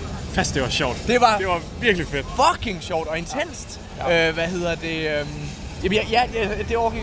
Jeg, jeg kom til at spille som Titan. Mig og Mika, vi ja. lige, fordi jeg var hunter til at starte Jeg med. så lige, det var en Titan, så jeg, uh, det gider jeg ikke lige. Nej, der var, der var, det, det var forbestemt, hvad man ligesom var, ikke? Ja. Det var, det var virkelig sjovt. Jeg, blev vildt frustreret over, at vi ikke kunne tale sammen Ja, derinde. ja Øh, fordi jeg, altså jeg, vi taber, vi vinder det hele, ikke også? Men, øh, hvad hedder det, men den første runde, den taber vi, og det er 140% på grund af mig, fordi jeg glemmer, man går rundt og samler de her modes op, og jeg glemmer simpelthen, at de her modes, dem skal man putte ind i en bankboks bagefter, så jeg, så jeg, jeg forstod ikke, Morten han løb bare rundt med 15 modes hele gamet, og så stod der en gang imellem, dropped 15 modes. ja, fuck, det var mig. Det var, det var 100% mig. Så hvad, men, øh, men øh, jeg kom godt efter det. Fordi at, øh, jeg, jeg, man kan sige, jeg lå jo en del over Nikolaj bagefter, kan man sige. Øh, Ej, det gjorde du ikke. Jeg var jo, altså jeg var ikke i gang med crowd control. Jeg var den, der ligesom havde overblikket og koordinerede tingene. Det var derfor. Hvordan koordinerede du? Det gjorde jeg jo ved at, ved at, Ved at stå i ved at stå i jeg, midten Jeg, jeg, var ligesom lave sådan en, ligesom sådan en, jeg var ligesom sådan en forhyrte, der skubbede kabals over mod jer. Ja, ja, jeg synes, det var mega fascinerende. Sådan, I første runde, der var det hele kaotisk, følger jeg. Ja. Sådan, Og så synes jeg, anden runde, det var som om, der ligesom faldt sådan en strategi på plads. Mig og Nikolaj, vi øh, koordinerede lige hurtigt, at jeg stod op ved den der portal. Ja. Og så hoppede jeg bare ind hver gang, at der var sådan en invasion. Det er fucking Øhm, sjovt at invade. Det, var og det er fucking fedt. sjovt at blive invaded også, men det Man- bliver bare mega... Ja, man kan, bare, man kan bare stå deroppe, og så er der nogen, der løber rundt og slayer og samler modes og banker dem og sådan. Ej, det var virkelig jeg, sjovt. Altså, jeg har hele tiden haft det sådan her med Gambit, ikke også? At, øh, at, at, mine forventninger, de har, de har ikke... Altså, jamen, jeg har hørt, at det skulle være det fedeste og alle mulige ting, og det skulle være en af de bedste nye tiltag til Destiny. Men altså, jeg har haft svært ved sådan helt at, ja. at kunne forstå det. Men når man prøver det, og husk nu, mine damer og herrer, den 1. september, det må vi gerne sige, fordi det, vi skal bare være lidt stille med det her. Hvis ja. Hvad hedder det? Men den 1. september, det vil sige lige lidt, der, den 1. september, der kan I også få lov til at prøve Gambit ja. en hel dag. Og det er fucking sjovt. Det er virkelig, jamen, det er så... det, det er øh, faktisk det er jo virkelig sjovt, og jeg kunne kun forestille mig, at det bliver bedre og bedre, når man ligesom får strategi mere på plads og ja. kan snakke med sine Og teammates. bare det der med at kunne kommunikere. Altså, Ja. det var virkelig fedt. Hold kæft, vi udraderede det andet hold, efter vi fik øh, styr på det. Ej, det Altså, de Jeg- var, de, var, de var ikke klar på tre uh, Mr. Ej. Guardians. Altså, det var Ej, de ikke. Hver gang jeg invaded og nakkede nogen, så teabaggede jeg, og jeg kiggede over på en af dem på et tidspunkt, han stod sådan, fuck, fuck, fuck. Det blev sådan helt tosset. Det var. Hvordan synes, hvordan synes I, uh, våbensystemet var? Jeg synes, det var mega fedt. Jeg havde, jeg havde ikke så meget tid til at, jeg havde ikke så meget tid til at lege med det. Jeg har brugt øh, den der bue rigtig meget. Og den er virkelig god mod små fjender. Jeg kunne ikke, jeg Der kunne var ikke damage i. Jeg synes, jeg synes, den var god mod små fjender. Den øh, flækkede dem, men øh, lige snart du bevægede dig op mod nogle større fjender, så havde den Jeg- ingen effekt. Jeg kørte uh, pulse rifle, shotgun og rocket launcher. Ja, det var også mig. Det Jeg var fungerede sygt godt. Mega Øh, godt. Jeg, men, jeg var øh, rigtig glad for, tracking var tilbage på rocket Ja. launcher. Og buen fungerer heller ikke særlig godt til Guardians. Det er kun til øh, små enemies, altså øh, røde health bar. Men jeg kan sagtens forstå, hvorfor, at, øh, hvor, hvorfor at Boom sikkert bliver et meget populært valg for nogen. Ja. Ja. Øh, jeg, er- altså, men overordnet set, jeg er virkelig begejstret for Gambit, ja. det må jeg sige. Øh, det, kom, det kommer bag på mig, hvor begejstret jeg faktisk er. Og hvor, altså helt seriøst, man har set de der videoer, der hvor man sidder og hujer og alle mulige ting. Ja. Øh, og jeg sad og sagde, bare rolig nu, det er nok fire der. Ja. Men vi sad og, altså, Jeg kunne godt forestille mig, sådan noget turnering kom Ja, lige det her. præcis. Det var virkelig, altså det var virkelig underholdende at spille. Ja. Holy shit også, den nye Night Stalker OP. Der var sådan et øjeblik, hvor vi har sommernet Prime Evil, og så poppede jeg Super, og den, det smeltede dens liv. Ja, det var det, skal, fuldstændig det skal de have gjort noget ved, fordi det var broken. Ja. Decideret. Det var nice. Ti- uh, Titan Super, jeg, jeg var, jeg, altså igen, det var, for, det var forudsat, hvad vi skulle være. Ja. Så jeg, øh, jeg Og var, det der Titan, Titan Rocket. Eller Ja? Superman. Rocket Titan. Ja, Superman noget der. Det er okay. Jeg, altså, jeg, da jeg lærte det lidt bedre at kende, øh, så var det okay. Ja. Men det er jo det her med, at du skal, du skal jo styre, mens du flyver rundt. Jeg tror, Øhm, den er god til at invade. Jeg Ja, det ved jeg ikke. Det var den ikke, fordi der, der var en, der, altså en fra deres hold, der invadede os med den Nå. flere gange, og Okay. jeg synes ikke, det var særlig godt. Han missede med den, og så var han færdig i sit super, så den, plukker jeg men, den er, men den er god, fordi den laver virkelig kæmpe area of effect. Altså, så, øh, altså, så, så den, den er ret god til ads. Ja. Øhm, det var den. Men ja. Godt, det var bare lige vores, øh, vores hurtige tanker omkring Gambit. Ja. Det Glæd jer. Det er jeg Virkelig, helt vildt meget virkelig til glæd jer. den 1. september. Øhm, det er... Jeg, jeg, jeg tror, at det er det nye Trials. Øh, jeg tror, det er en ny kategori. Nå ja, jamen, det tror jeg jo også, det er, men, men, men i og med, at Trials Jeg ikke tror, er der... udfylder tomrummet. Ja, Det kommer til at jeg mangle. Jeg håber, at de gør det der med... Altså, håber I, hvis vi lige hurtigt skal spekulere, kunne finde på at gøre det her til et weekend-event, nu når Trials er væk? Der mangler lidt et weekend-event. Nej, det, Weekend. Hvad tænker du? Trials har været et weekend-event. Nej, det tror jeg ikke. Ga- nej, nej, det er det ikke, fordi Gambit den er decideret på directoren. De, der er sådan en ny director, der kommer ud af Crucible, Gambit og så Strikes. Okay. Så det kommer til at være der hele tiden. Okay. Men øh, ja, ikke desto mindre, mega, mega fedt. Vi er alle tre ret begejstrede, tør jeg godt. Hvis vi lige skal give, okay, hvis vi skal sætte en, øh, et, fra 1 til 10 på barometeret, på hvor begejstrede vi er på over Gambit. Lige Øh, nu, efter otte. en 8? Ja. Ja, en 9'er. Jeg tror 8. 8? Ja. Så er jeg den mest begejstrede. Jeg er virkelig imponeret. Ja, Jeg tror også, du har været den, Du har også mest kritisk. Jeg har været mest forventninger til Ja, jeg har været mest kritisk over for Gambit. Jeg har, det har jeg, det, det skal være helt ærligt sige. Så. Men anyways, vi er tilbage, øh, jeg ved ikke hvornår, men øh, lige efter det her i hvert fald.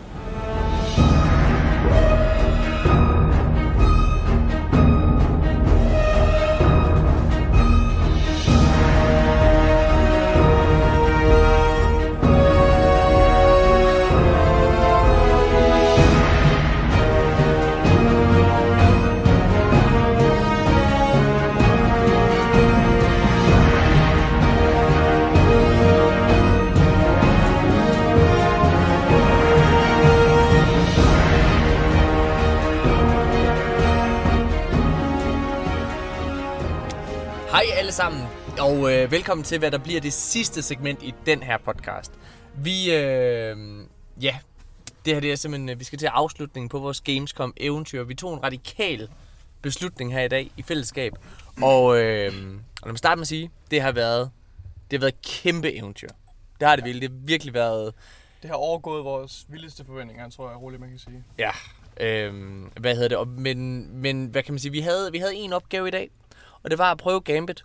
Mm. Og ligesom da vi havde prøvet det, så var der ikke rigtig mere for os at lave. Problemet, og nu kommer vi lidt til bagsiden af Gamescom, det er, at der hold kæft, hvor er der mange mennesker, mand.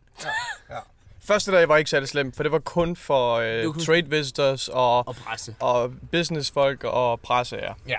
Så det var, det var rimelig nice faktisk. Altså der prøvede, vi- altså vi hyggede bare og chillede og havde backstage adgang og alle mulige ting. I dag der er jo helt almindelige, øh, hvad hedder det, visitors eller hvad hedder det, besøgende. Ja. Og øh, altså det er jo sådan, der er jo fire timers kø ved de forskellige ting. Ja. Det er ret nederen. Det er værre end Legoland. Det er værre end Legoland, når Og det er Lego- dyrere end Legoland. det er værre end Legoland, når det virkelig er slemt. Øhm, og er det... Det er sgu da... Mine damer og herrer, Okay. det sker det, vi, vi, vi, vi, har lige fået besøg af SOS International. Den tager vi lige bagefter. Nu skal I høre.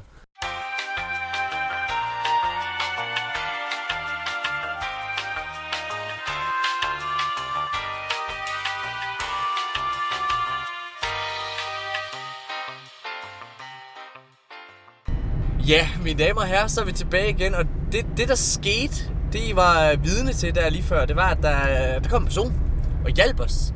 Fordi vi tog en radikal beslutning her øh, i dag. Vi, øh, vi valgte simpelthen øh, vi valgte at tage hjem. I stedet for at blive der til, til i morgen, altså til torsdag, så er vi taget hjem i dag, onsdag.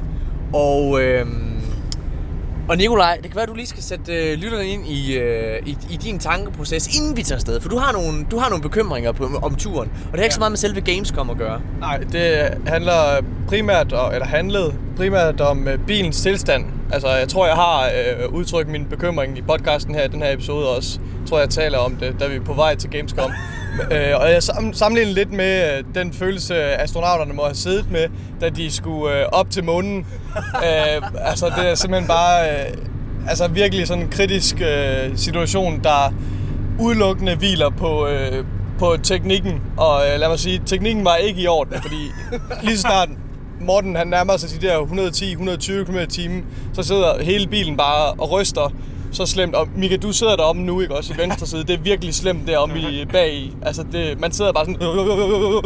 Du lavede en glimrende, du lavede en glimrende sammen. Du kunne jo faktisk hele altså, altså NASA's øh, tematik. Vil du give lytterne en lille... Nej. med, Hvordan er, det, hvordan er det, at han siger Neil Armstrong til Buzz? Houston, we have a problem. Nej. Okay, hvad hedder det? Jeg var rimelig øh, bekymret, og, men Morten han forsikrede mig selvfølgelig om, at øh, alt var i sin skønneste orden. Jeg havde været øh, fordi det havde han hørt fra hans øh, meget kompetente mekaniker. Ja. Og efter øh, nattens begivenheder her, så kan vi så konkludere, at den mekaniker nok ikke har været så kompetent. og, øh, men skylden øh, falder jo ikke på Morten. Det kunne han jo ikke vide. Nej. Morten han er øh, meget uvidende omkring biler, fordi øh, hans øh, profession kræver ikke, at han ved noget om biler. Nej. Altså, de fleste mennesker, vi sætter os ind i en bil, og så kører vi fra A til B. Og hvis noget går galt, så øh, ringer vi til nogen. Altså, ja. så det ved jeg ikke. Og det der sker, det er jo, at øh, vi, øh, vi, vi når til Hamburg. Vi, øh, vi har 3-4 timer hjem tilbage. Og lige pludselig, så siger det bare... Og vi kører ind i en tunnel, der er helt mørkt. Vi er, vi er, på, vi er midten af den her tunnel. Ja, og det, så siger det bare... Og, så- og der er røg, og der lugter over det hele. Og Nikolaj, han, han, altså mig og, mig og Nikolaj, det her det viser, hvor, hvor, hvad for nogle mennesker vi er. Fordi Nikolaj, hvordan, hvordan reagerer du? Jeg, jeg går i panik. Jeg tror, det må være, øh, det, det må være min, øh, min narm, øh, hvad hedder det, øh, tilbageblik øh, PTSD fra, øh, fra herren, fordi når man lige pludselig bliver bremset i sit køretøj i herren, så er det typisk, fordi man er kørt på en landmine, eller, eller hvis man er røget i et baghold. Så jeg øh, hoppede bare op i øh, det røde felt og var klar. Åh, sikring 63! Åbn ild! Åh, Mika! Kast mig et magasin! Og Morten han er bare...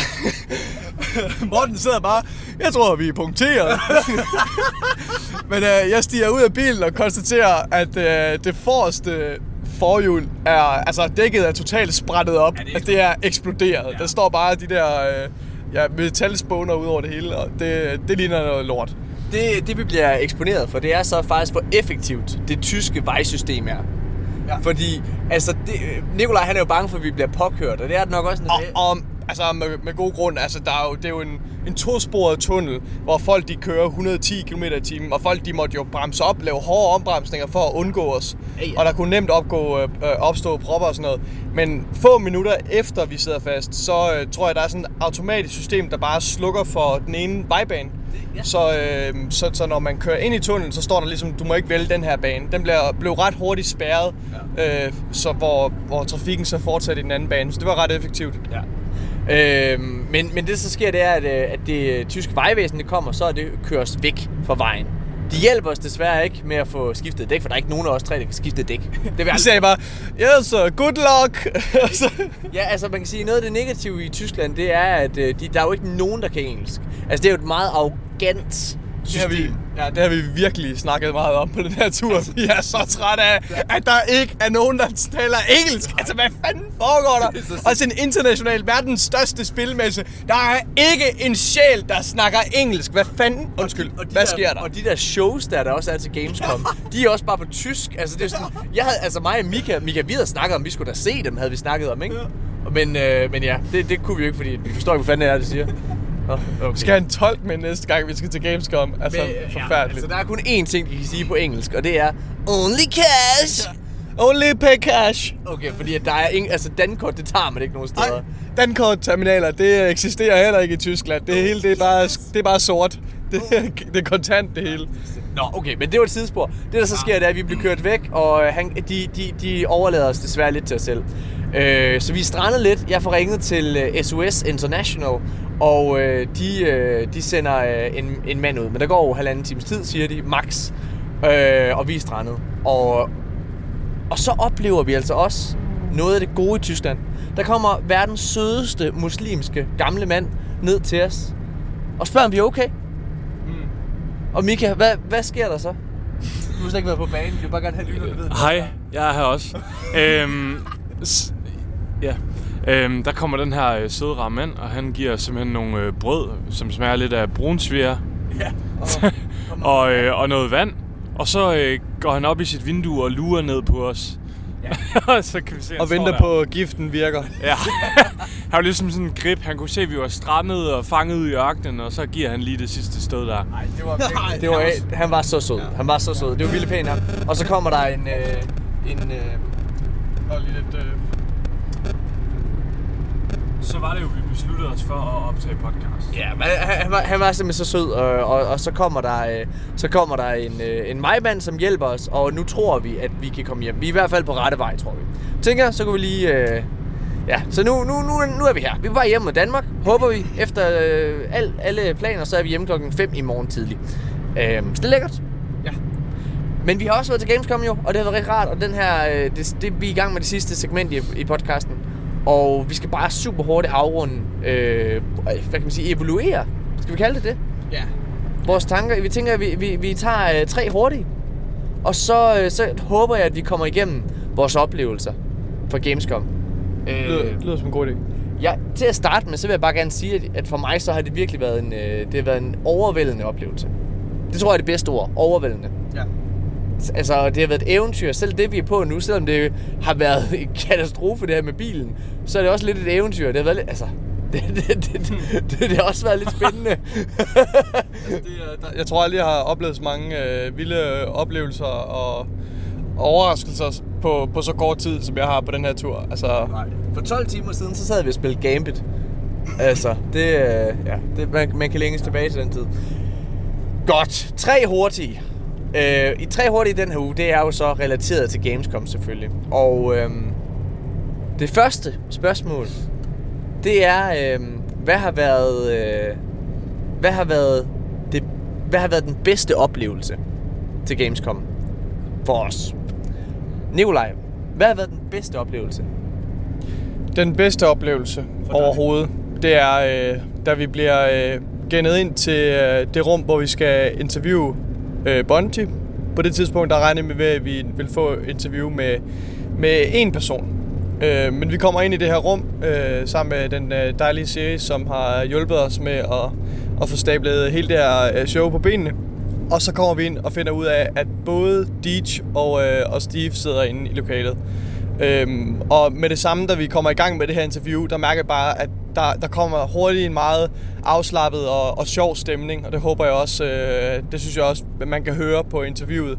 Øh, altså stemningen derinde var bare fantastisk. Det føles så, som om at være omgivet af venner. Øh, altså det var den, den følelse, jeg havde. Så det var, det var absolut øh, et højdepunkt, og øh, tør jeg godt sige, et af, af højdepunkterne i mit liv. Altså det var virkelig en øh, fantastisk, fantastisk oplevelse. Ja. Mika, hvad, ja. hvad Ja. har været den bedste oplevelse for dig? Jamen, øh, umiddelbart vil jeg også sige den, men hvis jeg lige skal drage en anden en, bare så lytten lige øh, får noget andet perspektiv, så vil jeg faktisk sige øh, mødet med Fireteam Chat, øh, Disney Legary og CJ. Jeg synes virkelig, de var nogle nice typer. Øh, CJ, han var virkelig, altså han, han, var, han strålede over, hvor glad han var på, øh, på at møde os. Ja. Øhm, Destin, han er hans karakter, øhm, og han, øh, han hyggede os. Men øh, det var bare super fedt at møde nogen, man ser så meget op til, og har lyttet til deres podcast i så lang tid.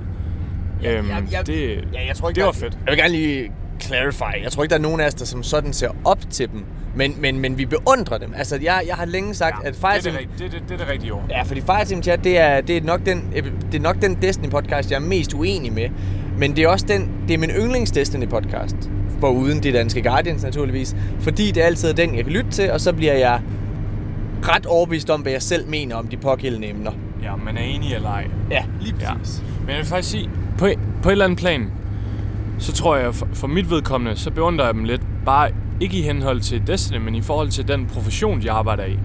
Det synes jeg er super fedt, at man har øh, forfulgt sin drøm der, ja. og blevet sådan en spiljournalist. Så på det plan beundrer jeg dem. Men det er rigtigt. Det er noget, der passer bedre. Og det, det var, øh, som du siger, Mika, det var en, en virkelig sådan positiv overraskelse, for jeg tror Ja. ikke, der var nogen af os tre, der havde regnet med den modtagelse, vi faktisk Nej. fik af Fireteam Chat. Det var lidt det, der var, øh, ja. var det positive ved, ved oplevelsen. Jeg havde faktisk jeg havde forventet rimelig meget, at det, de ville være sådan, føle sig omklamrende. Eller at vi var omklamrende og sådan... Jeg ved, sådan en ubehagelig fanoplevelse eller noget, men øh, det var super positivt. Det var slet ikke det, der var tilfældet i hvert fald. Min, øh, min bedste oplevelse, det, nu bare lige så den her ting bliver nævnt. Det her det er ikke min, det er ikke min bedste oplevelse. Men det er ikke blevet nævnt på noget tidspunkt i vores podcast her. Men vi har snakket meget om det. Lige da vi kommer ned til, øh, til, hvad hedder det, til Gamescom, og vi finder Activisions booth, så er vi sådan lidt... Fordi der, Activision holder til to steder, for vide. Og vi, er, og vi er lidt usikre på, at det her er det rigtige sted. Og lige pludselig, så, så kommer Deej gående ud af det her Activision. Han går ud i sådan det åbne område, ligesom en spider, som en... Ja, Mika, du beskriver det som en løve på en savanne. Han, og, det, går, han går lige ud og ser savannen anden og lige markerer territoriet. og det var, det var en fantastisk oplevelse, fordi jeg, fordi jeg kan huske det øjeblik. Jeg kan huske det øjeblik. Altså der, vi havde, vi, jeg tror faktisk alle, vi, vi følte alle sammen, det, var- vi var meget cool, og vi var ikke så, det var ikke så, det var ikke så vildt helt, som vi tænkte. Men lige da vi ser Deej, alle tre, uden undtagelse, bliver vi med det samme mega starstruck. Ja. Ja, det, det er første gang, vi ser ham, og, og altså, ser nogle af de her mennesker i real life. Og, og Mika, du sagde kort tid efter, altså, jeg kan ikke huske, hvad det var. Ja, nu tager jeg tråden. ja, jeg tror bare, vi var, vi var meget, meget, meget starstruck. Altså, vi har snakket rigtigt. Vi har brugt, jeg, har, jeg har brugt betegnelsen meget det her med, at, at hvis man lige mangler lidt energi, så, tager, så skal man have lige brug for en bandage. I stedet for en band coke, så tager man lige en bandage, fordi så bliver man så hyped. Nå, okay, prøv at, Jeg vil bare lige nævne den, for det var en fed oplevelse. Det, og vi har ikke nævnt den endnu. Men, øh, min absolute fedeste oplevelse hernede i, øh, til Gamescom, det var, øh, det var også under interviewet, hvor vi var så heldige, at, at Siri, hun havde... Øh, ja, gået øh, helt klart ud over hendes egen veje for at få et, in- øh, give os et interview med to. Vi kan høre på alle andre, der har været inde og snakke med, men de har kun haft én. Men, øh, men Tia, hun kunne godt lide os. Så vi får lov til både at møde Steve og Deej. Og det skal I glæde jer rigtig meget til at høre det. Men det er ikke interviewet, der er den bedste oplevelse for mig. Det er det er det øjeblik, som I kan høre i næste uge. Det er det øjeblik, hvor jeg får lov til at sige noget til de her to mennesker, som jeg har haft lyst til at fortælle dem meget længe. Så vi har haft lyst til at fortælle dem rigtig, rigtig længe. Ja. Da interviewet er ved at være færdigt, så, øh, så siger jeg, at, øh, at jeg vil bare gerne lige have lov at sige, at det, jeg ved godt, at der har været lidt negativ, øh, hvad hedder det, feedback sådan lidt på net, altså omkring Destiny, at, at der har været delte meninger. Men, men, men, men jeg mener virkelig, jeg, jeg er bare så glad for det produkt, de har lavet. Og jeg værdsætter alt det, de har givet. Og jeg, jeg, altså, jeg synes kun, at Destiny det bliver bedre og bedre og bedre. At fundamentet her med Destiny 2 er så meget bedre, end det vi har fået med Destiny 1. Og det skal de bare vide. Ja. Og, og du glemte at sige Destiny 2. Altså, Ja, ja, vi mente specifikt Destiny 2 Ja. er, er en, du sagde, det, Destiny 2 er en markant forbedring Ja. ja. over Destiny 1, og det er vi bare vildt taknemmelige for, det skal I vide. Ja. Og, og, og det, det at få det sagt, det, det betød virkelig meget for mig. Det er ja. den bedste oplevelse. Og man kunne mærke, at det resonerede med dem. Ja. Altså, det var ikke bare sådan noget fan-talk. Det var virkelig... Interviewet, det er faktisk ved at ende der, og så snakker Deej videre. Men det kan I høre i næste episode. Ja. Fordi han bliver så, øh, så berørt af det. Okay, så lad os gå videre. Hvad er den værste oplevelse hernede til Gamescom for os? Øh, Mika, vil du ikke starte? Åh oh, nej, det... det har jeg... jeg ved, hvad du vil sige. Nej, det har eller har, har det været med? Har vi optaget det? Ja. Ja, det har vi. Så ved I det jo allerede. Jamen, øhm, jeg fik lov til at øh, passe på vores kære skrummel af en bil. mens at Nikolaj og Morten, de lige skulle finde en, øh, en billet til os. Og øh, op i en foyer, så møder de øh, More Console. Og får ikke bare en, men to krammer af ham. Og en masse håndtryk. Og en masse håndtryk, og, øh, og roser ham, åbenbart. Øhm, og han elsker dem. Ja. Og ham har, ham har jeg aldrig mødt, og det kommer jeg nok aldrig til. Så øhm, det er min værste oplevelse. Jeg tror, øh, min værste oplevelse, det er nok et, øh, måske et lidt, lidt øh, kedeligt svar. Gamescom i sin helhed, synes jeg faktisk, øh, altså showet i sin helhed, øh, synes jeg faktisk var en kæmpe skuffelse. Øh, ikke, ikke det, vi fik lov til at opleve som pressefolk, Nej. men, øh, men resten af kongressen... øhm, øh, nej, nej, nej, det er jo ikke, det er ikke sådan en, øh, det er ikke fordi, det er ikke fordi jeg er arrogant eller siger at øh, åh, det er kun presseområderne med grænsesmonster der er gode. Men, men, men det er bare, altså det er bare en helt anden, øh, ja, jeg ved ikke hvordan jeg skal beskrive det. Det, det er bare for crowded det andet, og, og jeg gider ikke at stå i kø i, øh, i tre timer for at at spille øh, Spider-Man for eksempel, som jeg har set en masse fine trailers af, øh, eller øh, Battlefield 5 for den sags skyld. Altså, ja, og det er bare så øh, crowded og kvælende, og man, man forsvinder bare i den her masser. Øh. Øh, men ja, ja, altså, så jeg tror også, jeg er blevet ret afklaret med mig selv om, jeg kunne aldrig finde på at tage til Gamescom eller E3 for den sags skyld med en normal billet, altså som gæst. Så skulle det være som øh, journalist, altså med, med de her privilegier, der gør, at man at det bare er lidt mere overkommeligt at være ved sådan en messe her. Ja. Ja, jeg ved ikke, øh, om det var et tilfredsstillende Ja. svar. Jeg er i... Jeg, oh, ja, Mika. Meget gerne. Jeg synes bare, altså, det lyder bare virkelig arrogant, men det er bare sådan, øh, mil- atmosfæren er bare noget helt andet inde på det der presseområde, fordi det er sådan meget mere seriøst, og man kan mærke, at det virkelig er passionerede mennesker. Det er ikke sådan øh, no- nogle random piger, der bare er klædt ud i et eller andet sjovt tøj, der der er går mange, rundt mange på, lækre på piger dernede. Ja, det er positivt overraskende. Hvad hedder det? Nå, men, det er fedt, ja. ja. Øh, min, den mest negative oplevelse for mit vedkommende, det er, altså, jeg, alt har været ret positivt, så det, det her det er ikke engang noget, jeg sådan har hæftet mig særlig meget ved. Men hvis jeg skal tage noget, som har været negativt, så var det, øh, så var det at blive brændt af af My Name is Bife. Ja. Øh, ja. Altså, altså, jeg, alle der kender Bife, bare lidt og kender til hans historik, ved, at han har nogle personlige problemer. Han har haft en meget voldsom depression, og han, har, han lider noget angst. Og, øh, og vi fangede ham tydeligvis på et rigtig dårligt tidspunkt. For, han, Det dårligste tidspunkt. for han var stresset og kunne ikke... lige ankommet. Han var lige ankommet og kunne slet ikke overskue noget som helst. Øhm, og, men... Og altså, ja, jeg skal være helt ærlig at sige, at, at, at det, det, at vi fik lov til, at, at vi overhovedet fik en aftale i stand med Bife, det var fedt og alle mulige ting. Men det var sådan lidt en, en ekstra ting.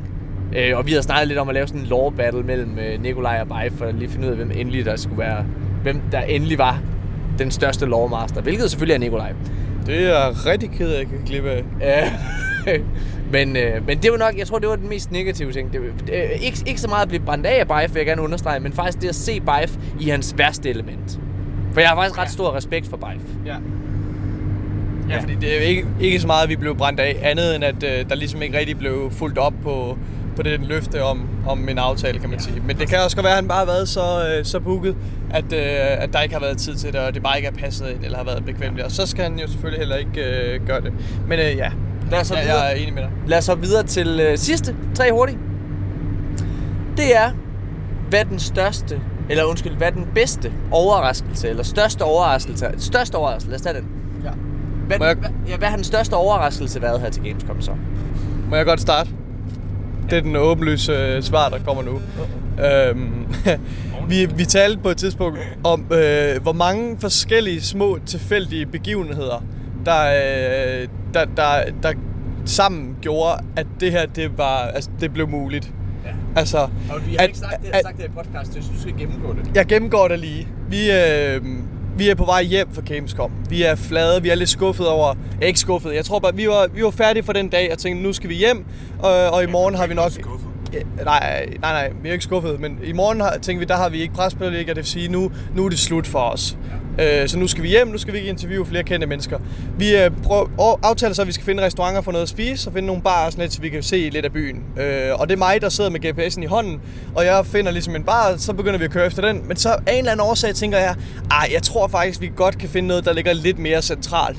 Og så vælger jeg i sidste øjeblik at styre GPS'en over på en bar, der ligger på den anden side af floden, som ligesom går gennem, øh, gennem Køln. Så kører vi derover, øh, og så tænker jeg, okay, nu er vi her. Øh, vi finder bare den første og den bedste parkeringsplads, parkeringskælder.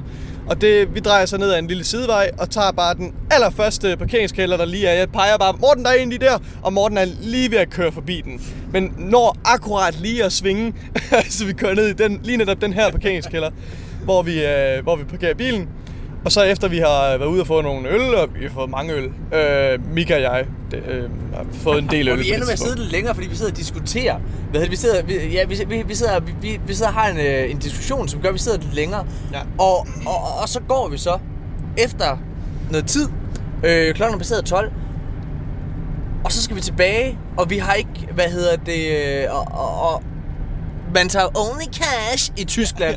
hvad Der hedder er ingen kreditkort. Hvad hedder det? Så, så vi kommer ned i parkeringskælderen, Ja. og vi finder så ud af, at vi mangler... Man kan ikke betale med kort, Nej. fordi hvorfor... Ja, det kan man bare ikke. Og så, og så er der lige nøjagtigt 1 euro og 30 cent tilbage, eller et eller andet, som vi mangler at betale. Øh, det var lige de kontanter, Morten havde på sig. Så vi øh, finder så ud af, at den her parkeringskælder hører sig til et hotel. Og vi tager så elevatoren op til foyeren, og vi er rigtig godt sure over, hold kæft, hvor er det surt det her. Vi vil bare gerne hjem, ikke? Og vi gider ikke mere. Og vi kommer op i foyeren og bliver betjent af vedkommende, der står i receptionen. Og Morten, han skal til at betale, og jeg står lidt i mine egne tanker. Og pludselig så går der, så går der to personer forbi, en pige og, øh, og en dreng, og jeg tænker, gud, jeg kender sgu da ham der. Ham har jeg sgu da set før. Gud, det er Mor Konsel. Og så fordi, at Nikolaj, han har fået lige præcis øl nok. Jeg har fået nok øl til, at, øh, at der ikke øh, er særlig meget øh, social angst og spor, så jeg flyver som en hen over foyeren i, øh, i tierspring og prikker ham her på skulderen og siger, Hey, uh, are you uh, more console? Yes! Og så øh, kigger jeg over på Morten, som øh, kommer løvende hen for øh, at sige hej. Og så, øh, ja, han var meget begejstret for at se os. Jeg tror selv, han havde fået en del øh, øl. Han ved selvfølgelig ikke, hvem vi er. Men øh, vi præsenterer os selv, at vi er meget entusiastiske og, og, øh, og fanboy-agtige, og det synes han jo er pissefedt. Ja, øhm, så, øh, så vi stod lige og havde en lille snak med ham og fik nogle, øh, nogle krammer, og, og så øh, optog han den der lille øh, breaker. Men det er bare, og hele, altså hele situationen er så absurd og så Tilfældig. tilfældig og altså, og det er, det er bare en fantastisk mærkelig, overraskende oplevelse, fordi vi havde talt om, ah, hvor kunne det være fedt, hvis vi lige kunne møde lidt flere øh, ikoner inden for communityet, så vi kunne optage nogle flere breakers. Og så sker lige netop det her, altså på grund af, at Morten mangler en, øh, en euro og 30 cent altså, i, i kontanter. Det er så fjollet. Det, det var mange ting, der skulle gå op i en højere enhed. Ja. Det, er, øh, det den, var en fantastisk oplevelse. Det var det. Og, og, og jeg har øh, i går der sagde jeg, at det også var min største overraskelse. Men jeg har faktisk skiftet mening. Øh, efter sådan at have resoneret lidt og tænkt, så må jeg faktisk sige, at min største overraskelse, det jeg er blevet mest overrasket over her til Gamescom, positivt selvfølgelig, men, men ikke desto mindre overrasket, det er, hvor, øh, hvor smittet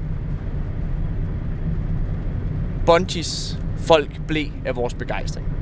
Det var, det var virkelig fedt. Altså, det er, det er ikke bare, da vi har siddet og snakket med, øh, med, med, med Steve og Deitch.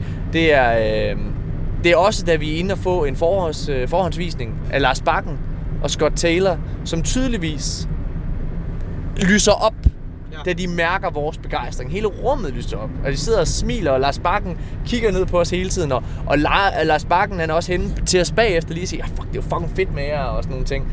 Øhm, og det, det er ret nice. Det, det er tydeligt, at de ikke er vant til, til, hvad hedder det, til den her form for, for direkte entusiasme fra deres publikum og fra deres fanbase. Særligt ikke, når det er folk, der rent faktisk også stiller kritiske spørgsmål. Ja. Hvilket vi også gør i interviewet, I skal høre næste uge. Men, men, men det er faktisk kommet lidt bag på mig. Det har været den største overraskelse. Altså, hvor, hvor, øh, hvor medtaget, eller med, ja, altså, hvor meget de lader sig rive med af det også. Ja, fordi vi, vi er først og fremmest fans. Vi er, vi er Destiny-journalister. Øh, men, men vi er først og fremmest fans. Ja. Altså, øh, og det kunne man virkelig mærke. Vi var på en måde ret malplaceret inde ved uh, Activisions uh, backstage, hvor vi bare lander rundt og kigger og, og uh, altså, er meget opsøgende og frem i skoene. Og, altså, hvor de, de typer, der kommer derind, uh, og som Lars Bakken, uh, han står jo bare derinde hele dagen og viser den samme præsentation ja, ja. til den samme uh, gruppe journalister, som tager lidt noter måske, øh, og som ikke viser den store begejstring, og så går de videre, fordi så skal de videre os- til at nå et eller andet andet. Lad os komme med et eksempel, et direkte eksempel på ja. nogen, der burde være fans. Ja. Det er faktisk, altså vi ser jo More Console, Unknown Player og My Name is Bife. De ankommer sammen, de kommer fra England, og øh, de kommer ind og får den samme øh, forhåndsvisning, hvor de ser Kate øh, dø, og øh, alle de her ting. Spoiler. Hvor, jamen det har vi jo, det, har vi, det, det må man godt sige, når det her det udkommer. Øh, og øh, vi var helt oppe at ringe, da vi kom ud. Ja. Og de, det er muligt, at de også har været det, men det var i hvert fald ikke noget, de viste. Og det er jo det, som egentlig er min pointe. Og heller ikke, da de kom hen og hilste på, på Deitch. Og... Det undrede mig helt vildt meget, det har vi ikke sagt fordi... i podcasten der, fordi jeg tænkte faktisk, fordi de havde den status, ja. at så Deitch og dem der, de bare ville sige, hey, hvad så, vær glade, at der være noget kram ja. eller et eller andet. Vi, øh, Intet. de var mere glade for os, Ja. end Altså, andre. Vi, ja, præcis. Og vi, vi stod og, og kiggede på dem, og jeg, jeg prikkede til Morten og Mika og sagde, okay, lad os lige, lad os lige se deres reaktion. Ja. Øh, og vi kiggede over på Deitch og, og på de her drenge, og der var, der var ikke rigtig nogen genkendelse og spore. Ja, altså, af nogen, der var ikke nogen øh, kram eller high fives eller hey, how you doing? Det var bare sådan øh, ind i, øh, Ja. ind i rummet og videre. Jeg ved ikke, har de virkelig mødt hinanden så ofte, at det er blevet så trivielt, at de løber ind i hinanden nu? Det synes jeg er mærkeligt. så jeg kan vil slet ikke forestille mig. give kram. Altså, det vil jeg da gøre. Jeg vil give kram så. Ja. De lignede jo nærmest altså bare normale journalister, da de kom ud, Ja. og de gik forbi. De lignede bare sådan, nå, nu skal vi hen og prøve det næste spil. Det var Al- alle, der synes, vi uh, tænker, at I er bare nogle fucking Bungie fanboys. I skal jo afspille det her klip, så kan I altid bruge det mod os, hvis det endelig er. Fordi ja. det her det er i hvert fald et bevis på, at vi er, vi er meget glade. Men, men det må være en kæmpe gevinst for de her udviklere. Det var, det var ty, altså tydeligt øh, på, på deres oplevelse af os, at det var en kæmpe gave til dem, at de mærkede noget, øh, noget, noget øh, altså følt entusiasme og begejstring for det, de, det, de skulle til at vise. Og øh, ja, det, ja, det Mika, fantastisk. Mika, hvad har været den største overraskelse for dig? Øhm, jamen, jeg vil tage noget, der ikke er blevet sagt. Min største overraskelse, det var øh, mødet med Siri, øh, da ja. vi sad, og øh, ja. vi var... Skal vi Øh, lige hurtigt sige, hvem Siri er? Ja. Siri, øh, Siri Johnson er øh, den svenske, hvad hedder det? Øh, repræsentant? Ja, det er for, jeg er repræsentant, øh, manager P- af PR, PR-repræsentant, eller hvad man skal kalde det, for Activision her i Skandinavien. Og, øhm, og det er hende, der er skyld i, at vi er her i dag. Hun er vores været kontaktperson. Hun har været vores kontaktperson, og, det, er- og hun, altså, det er hende, hun er virkelig, øh, hun har kæmpe gjort rigtig meget for, at vi kommer ned. Ja. Super flink. Øh, vi sidder og er ved at klar. Hvad var det? Var det interviewet, vi skulle til at have? Ja. Det tror jeg, det var, ja. ja. Og så, øh, så kommer hun bare over og lige sætter sig ved os øh, og siger, hey, øh, hvordan går det? Er I ved at være klar? Og så videre. Og så sidder vi bare og har en mega hyggelig sludder med hende. Altså sådan, snakker om yndlingsspil og hvad hun har spillet, og vi fortæller lidt om vores eventyr og så videre. Ja. Og hun var bare sådan, hun var virkelig et godt menneske. Altså, det, det, var, det var en venskabelig samtale. Ja, det var det, og det var ikke bare... Jeg, jeg føler, at det var ikke bare sådan en small talk for the small talk's sake. Nej, nej. Altså, det var sådan... Hun lignede jeg, ikke der havde travlt med Nej, jeg, jeg tror, hun kom over til at starte med, bare lige for sådan lige at, at bryde isen, eller hvad man skal kalde det, men så, så fandt hun lige ud af, hov, det er da nogle hyggelige gutter, dem her, dem vil jeg da gerne lige sidde og snakke lidt med. Og så blev hun bare hængende. Og det resulterede jo i, tror jeg, fordi vi snakkede, hun spurgte os om, hvem, hvem, vi, hvem vi håbede på at interviewe. Og så sagde vi, åh, det kunne være fedt med måske Steve eller Deej. Ja, og vi havde lige mødt... Øh, vi, altså, øh, Steve var, var lidt før øh, kommet ud. Øhm, og så havde jeg, så havde jeg, jeg havde fat, fat, i, fat i ham, hvor vi havde fået ham til at lave en lille break. Og, vi havde, og vi havde, han, var, han havde heller ikke travlt med at komme videre. Han stod også bare og hyggesnakkede lidt Ja. med os der. Og det så Siri. Så vi sagde også, at, at vi synes jo, Steve han var mega fed. Og vi, havde, altså, vi var kæmpe fans. Ja. Øh, så der er ikke nogen tvivl om, at, at, at det, at vi sagde, at vi var kæmpe fans af Deej, fordi han er så skide dygtig. Han er jo kongen af PR. Øh, hvilket virkelig også, det kan I høre også i næste uge. Altså, det er wow. Holy wow, men altså, han, Han er er, en- han er den mest velartikulerede mand på den her klode. Ja. Ja. Altså, han er sindssygt, dår, øh, undskyld, han er Ja. sindssygt god til at formulere ja. sig. Han er, han er, jo, han er jo en ægte spin-doktor. Ja, det, er jo, det er jo præcis, hvad han er. Det, han er lige præcis, Mika. Og der er faktisk et øjeblik også, hvor vi stiller et lidt svært spørgsmål. Og så siger, øh, og så siger Steve Cotton, uh, you better take this one. han kryber lige tilbage. Og Deej, Deej han kigger bare over på ham. I will. det er, ej, det er nice. Mine damer og herrer, øh, det har været helt fantastisk Gamescom. Øh, til allersidst vil jeg bare lige... Skal, jeg lige, skal vi stille spørgsmålet? Vil vi til Gamescom igen næste år? Som presse, Ja. Helt klart. Ja, til, som presse. øh, Mika? øhm, ja, jeg skal jo også begynde at læse noget tysk op, så jeg kan være vores 12 næste år. Åh, fantastisk. Og så kan, jeg, så kan jeg lige sørge for at hæve en masse kontanter også. Ja. Only cash! så, kan du, så kan du fortælle dem, hvor tåbeligt det er, at man ikke kan betale med kort på tysk. Ja, jeg, jeg går ind i en diskussion. Ja. Ja, vi skal på det næste år. Selvfølgelig skal vi det. Ja. Øh, Alle penge på Twitch går til næste år. Fra nu af. Vi håber, øh, vi håber jo, og vi tør selvfølgelig ikke at sige noget 100%, men vi har på fornemmelsen, at vi har givet et øh, rigtig godt indtryk. Og øh, jeg tror, der er en reel god chance efter det her møde. Det er tydeligt, at folk kan huske os. Øhm, og, De glemmer også lige med det samme. Nej, og jeg, jeg, jeg, har, jeg tror, der er en reel god, fed mulighed for, at øh, vi bliver inviteret med til det næste Community Summit. Øh, og det siger jeg ikke bare fordi, at øh, fordi vi har haft en god oplevelse. Jeg siger det fordi, at de tidligere har taget øh, både den hollandske, øh, en hollandsk podcast med, og en tysk podcast for den sags skyld. Øhm, og Holland er jo altså mindre end Danmark, så Og hvor mange af jer kender lige den podcast, var? præcis. Så, så, så det, det er helt sikkert, det håber jeg, at, at det tror jeg og håber jeg også kan lade sig gøre. Det vil være fantastisk. Mine damer og herrer, jeg håber virkelig, I har nydt den her episode. Det har været lidt en speciel en. Det Episode, må man sige. altså, Meget speciel episode. øh, det har været helt fantastisk for os. Igen, klokken nu er den 20 over, øh, 20 over 1. Og øh, vi er rimelig trætte. Vi har stadig nogle timer hjem. Men, øh, men det har været det hele værd. Det vil jeg bare lige sige. Det er virkelig, hold kæft, hvor har det været alt værd. Jeg, jeg, jeg er overrasket over, hvor fucking starstruck vi alle sammen har været. Ja. Det er fantastisk. Hvis man nogensinde vil til Gamescom, så skal man altså bare lige... Det er virkelig, huske, virkelig at I lige husker det her. Only cash, okay? Only cash. Shit.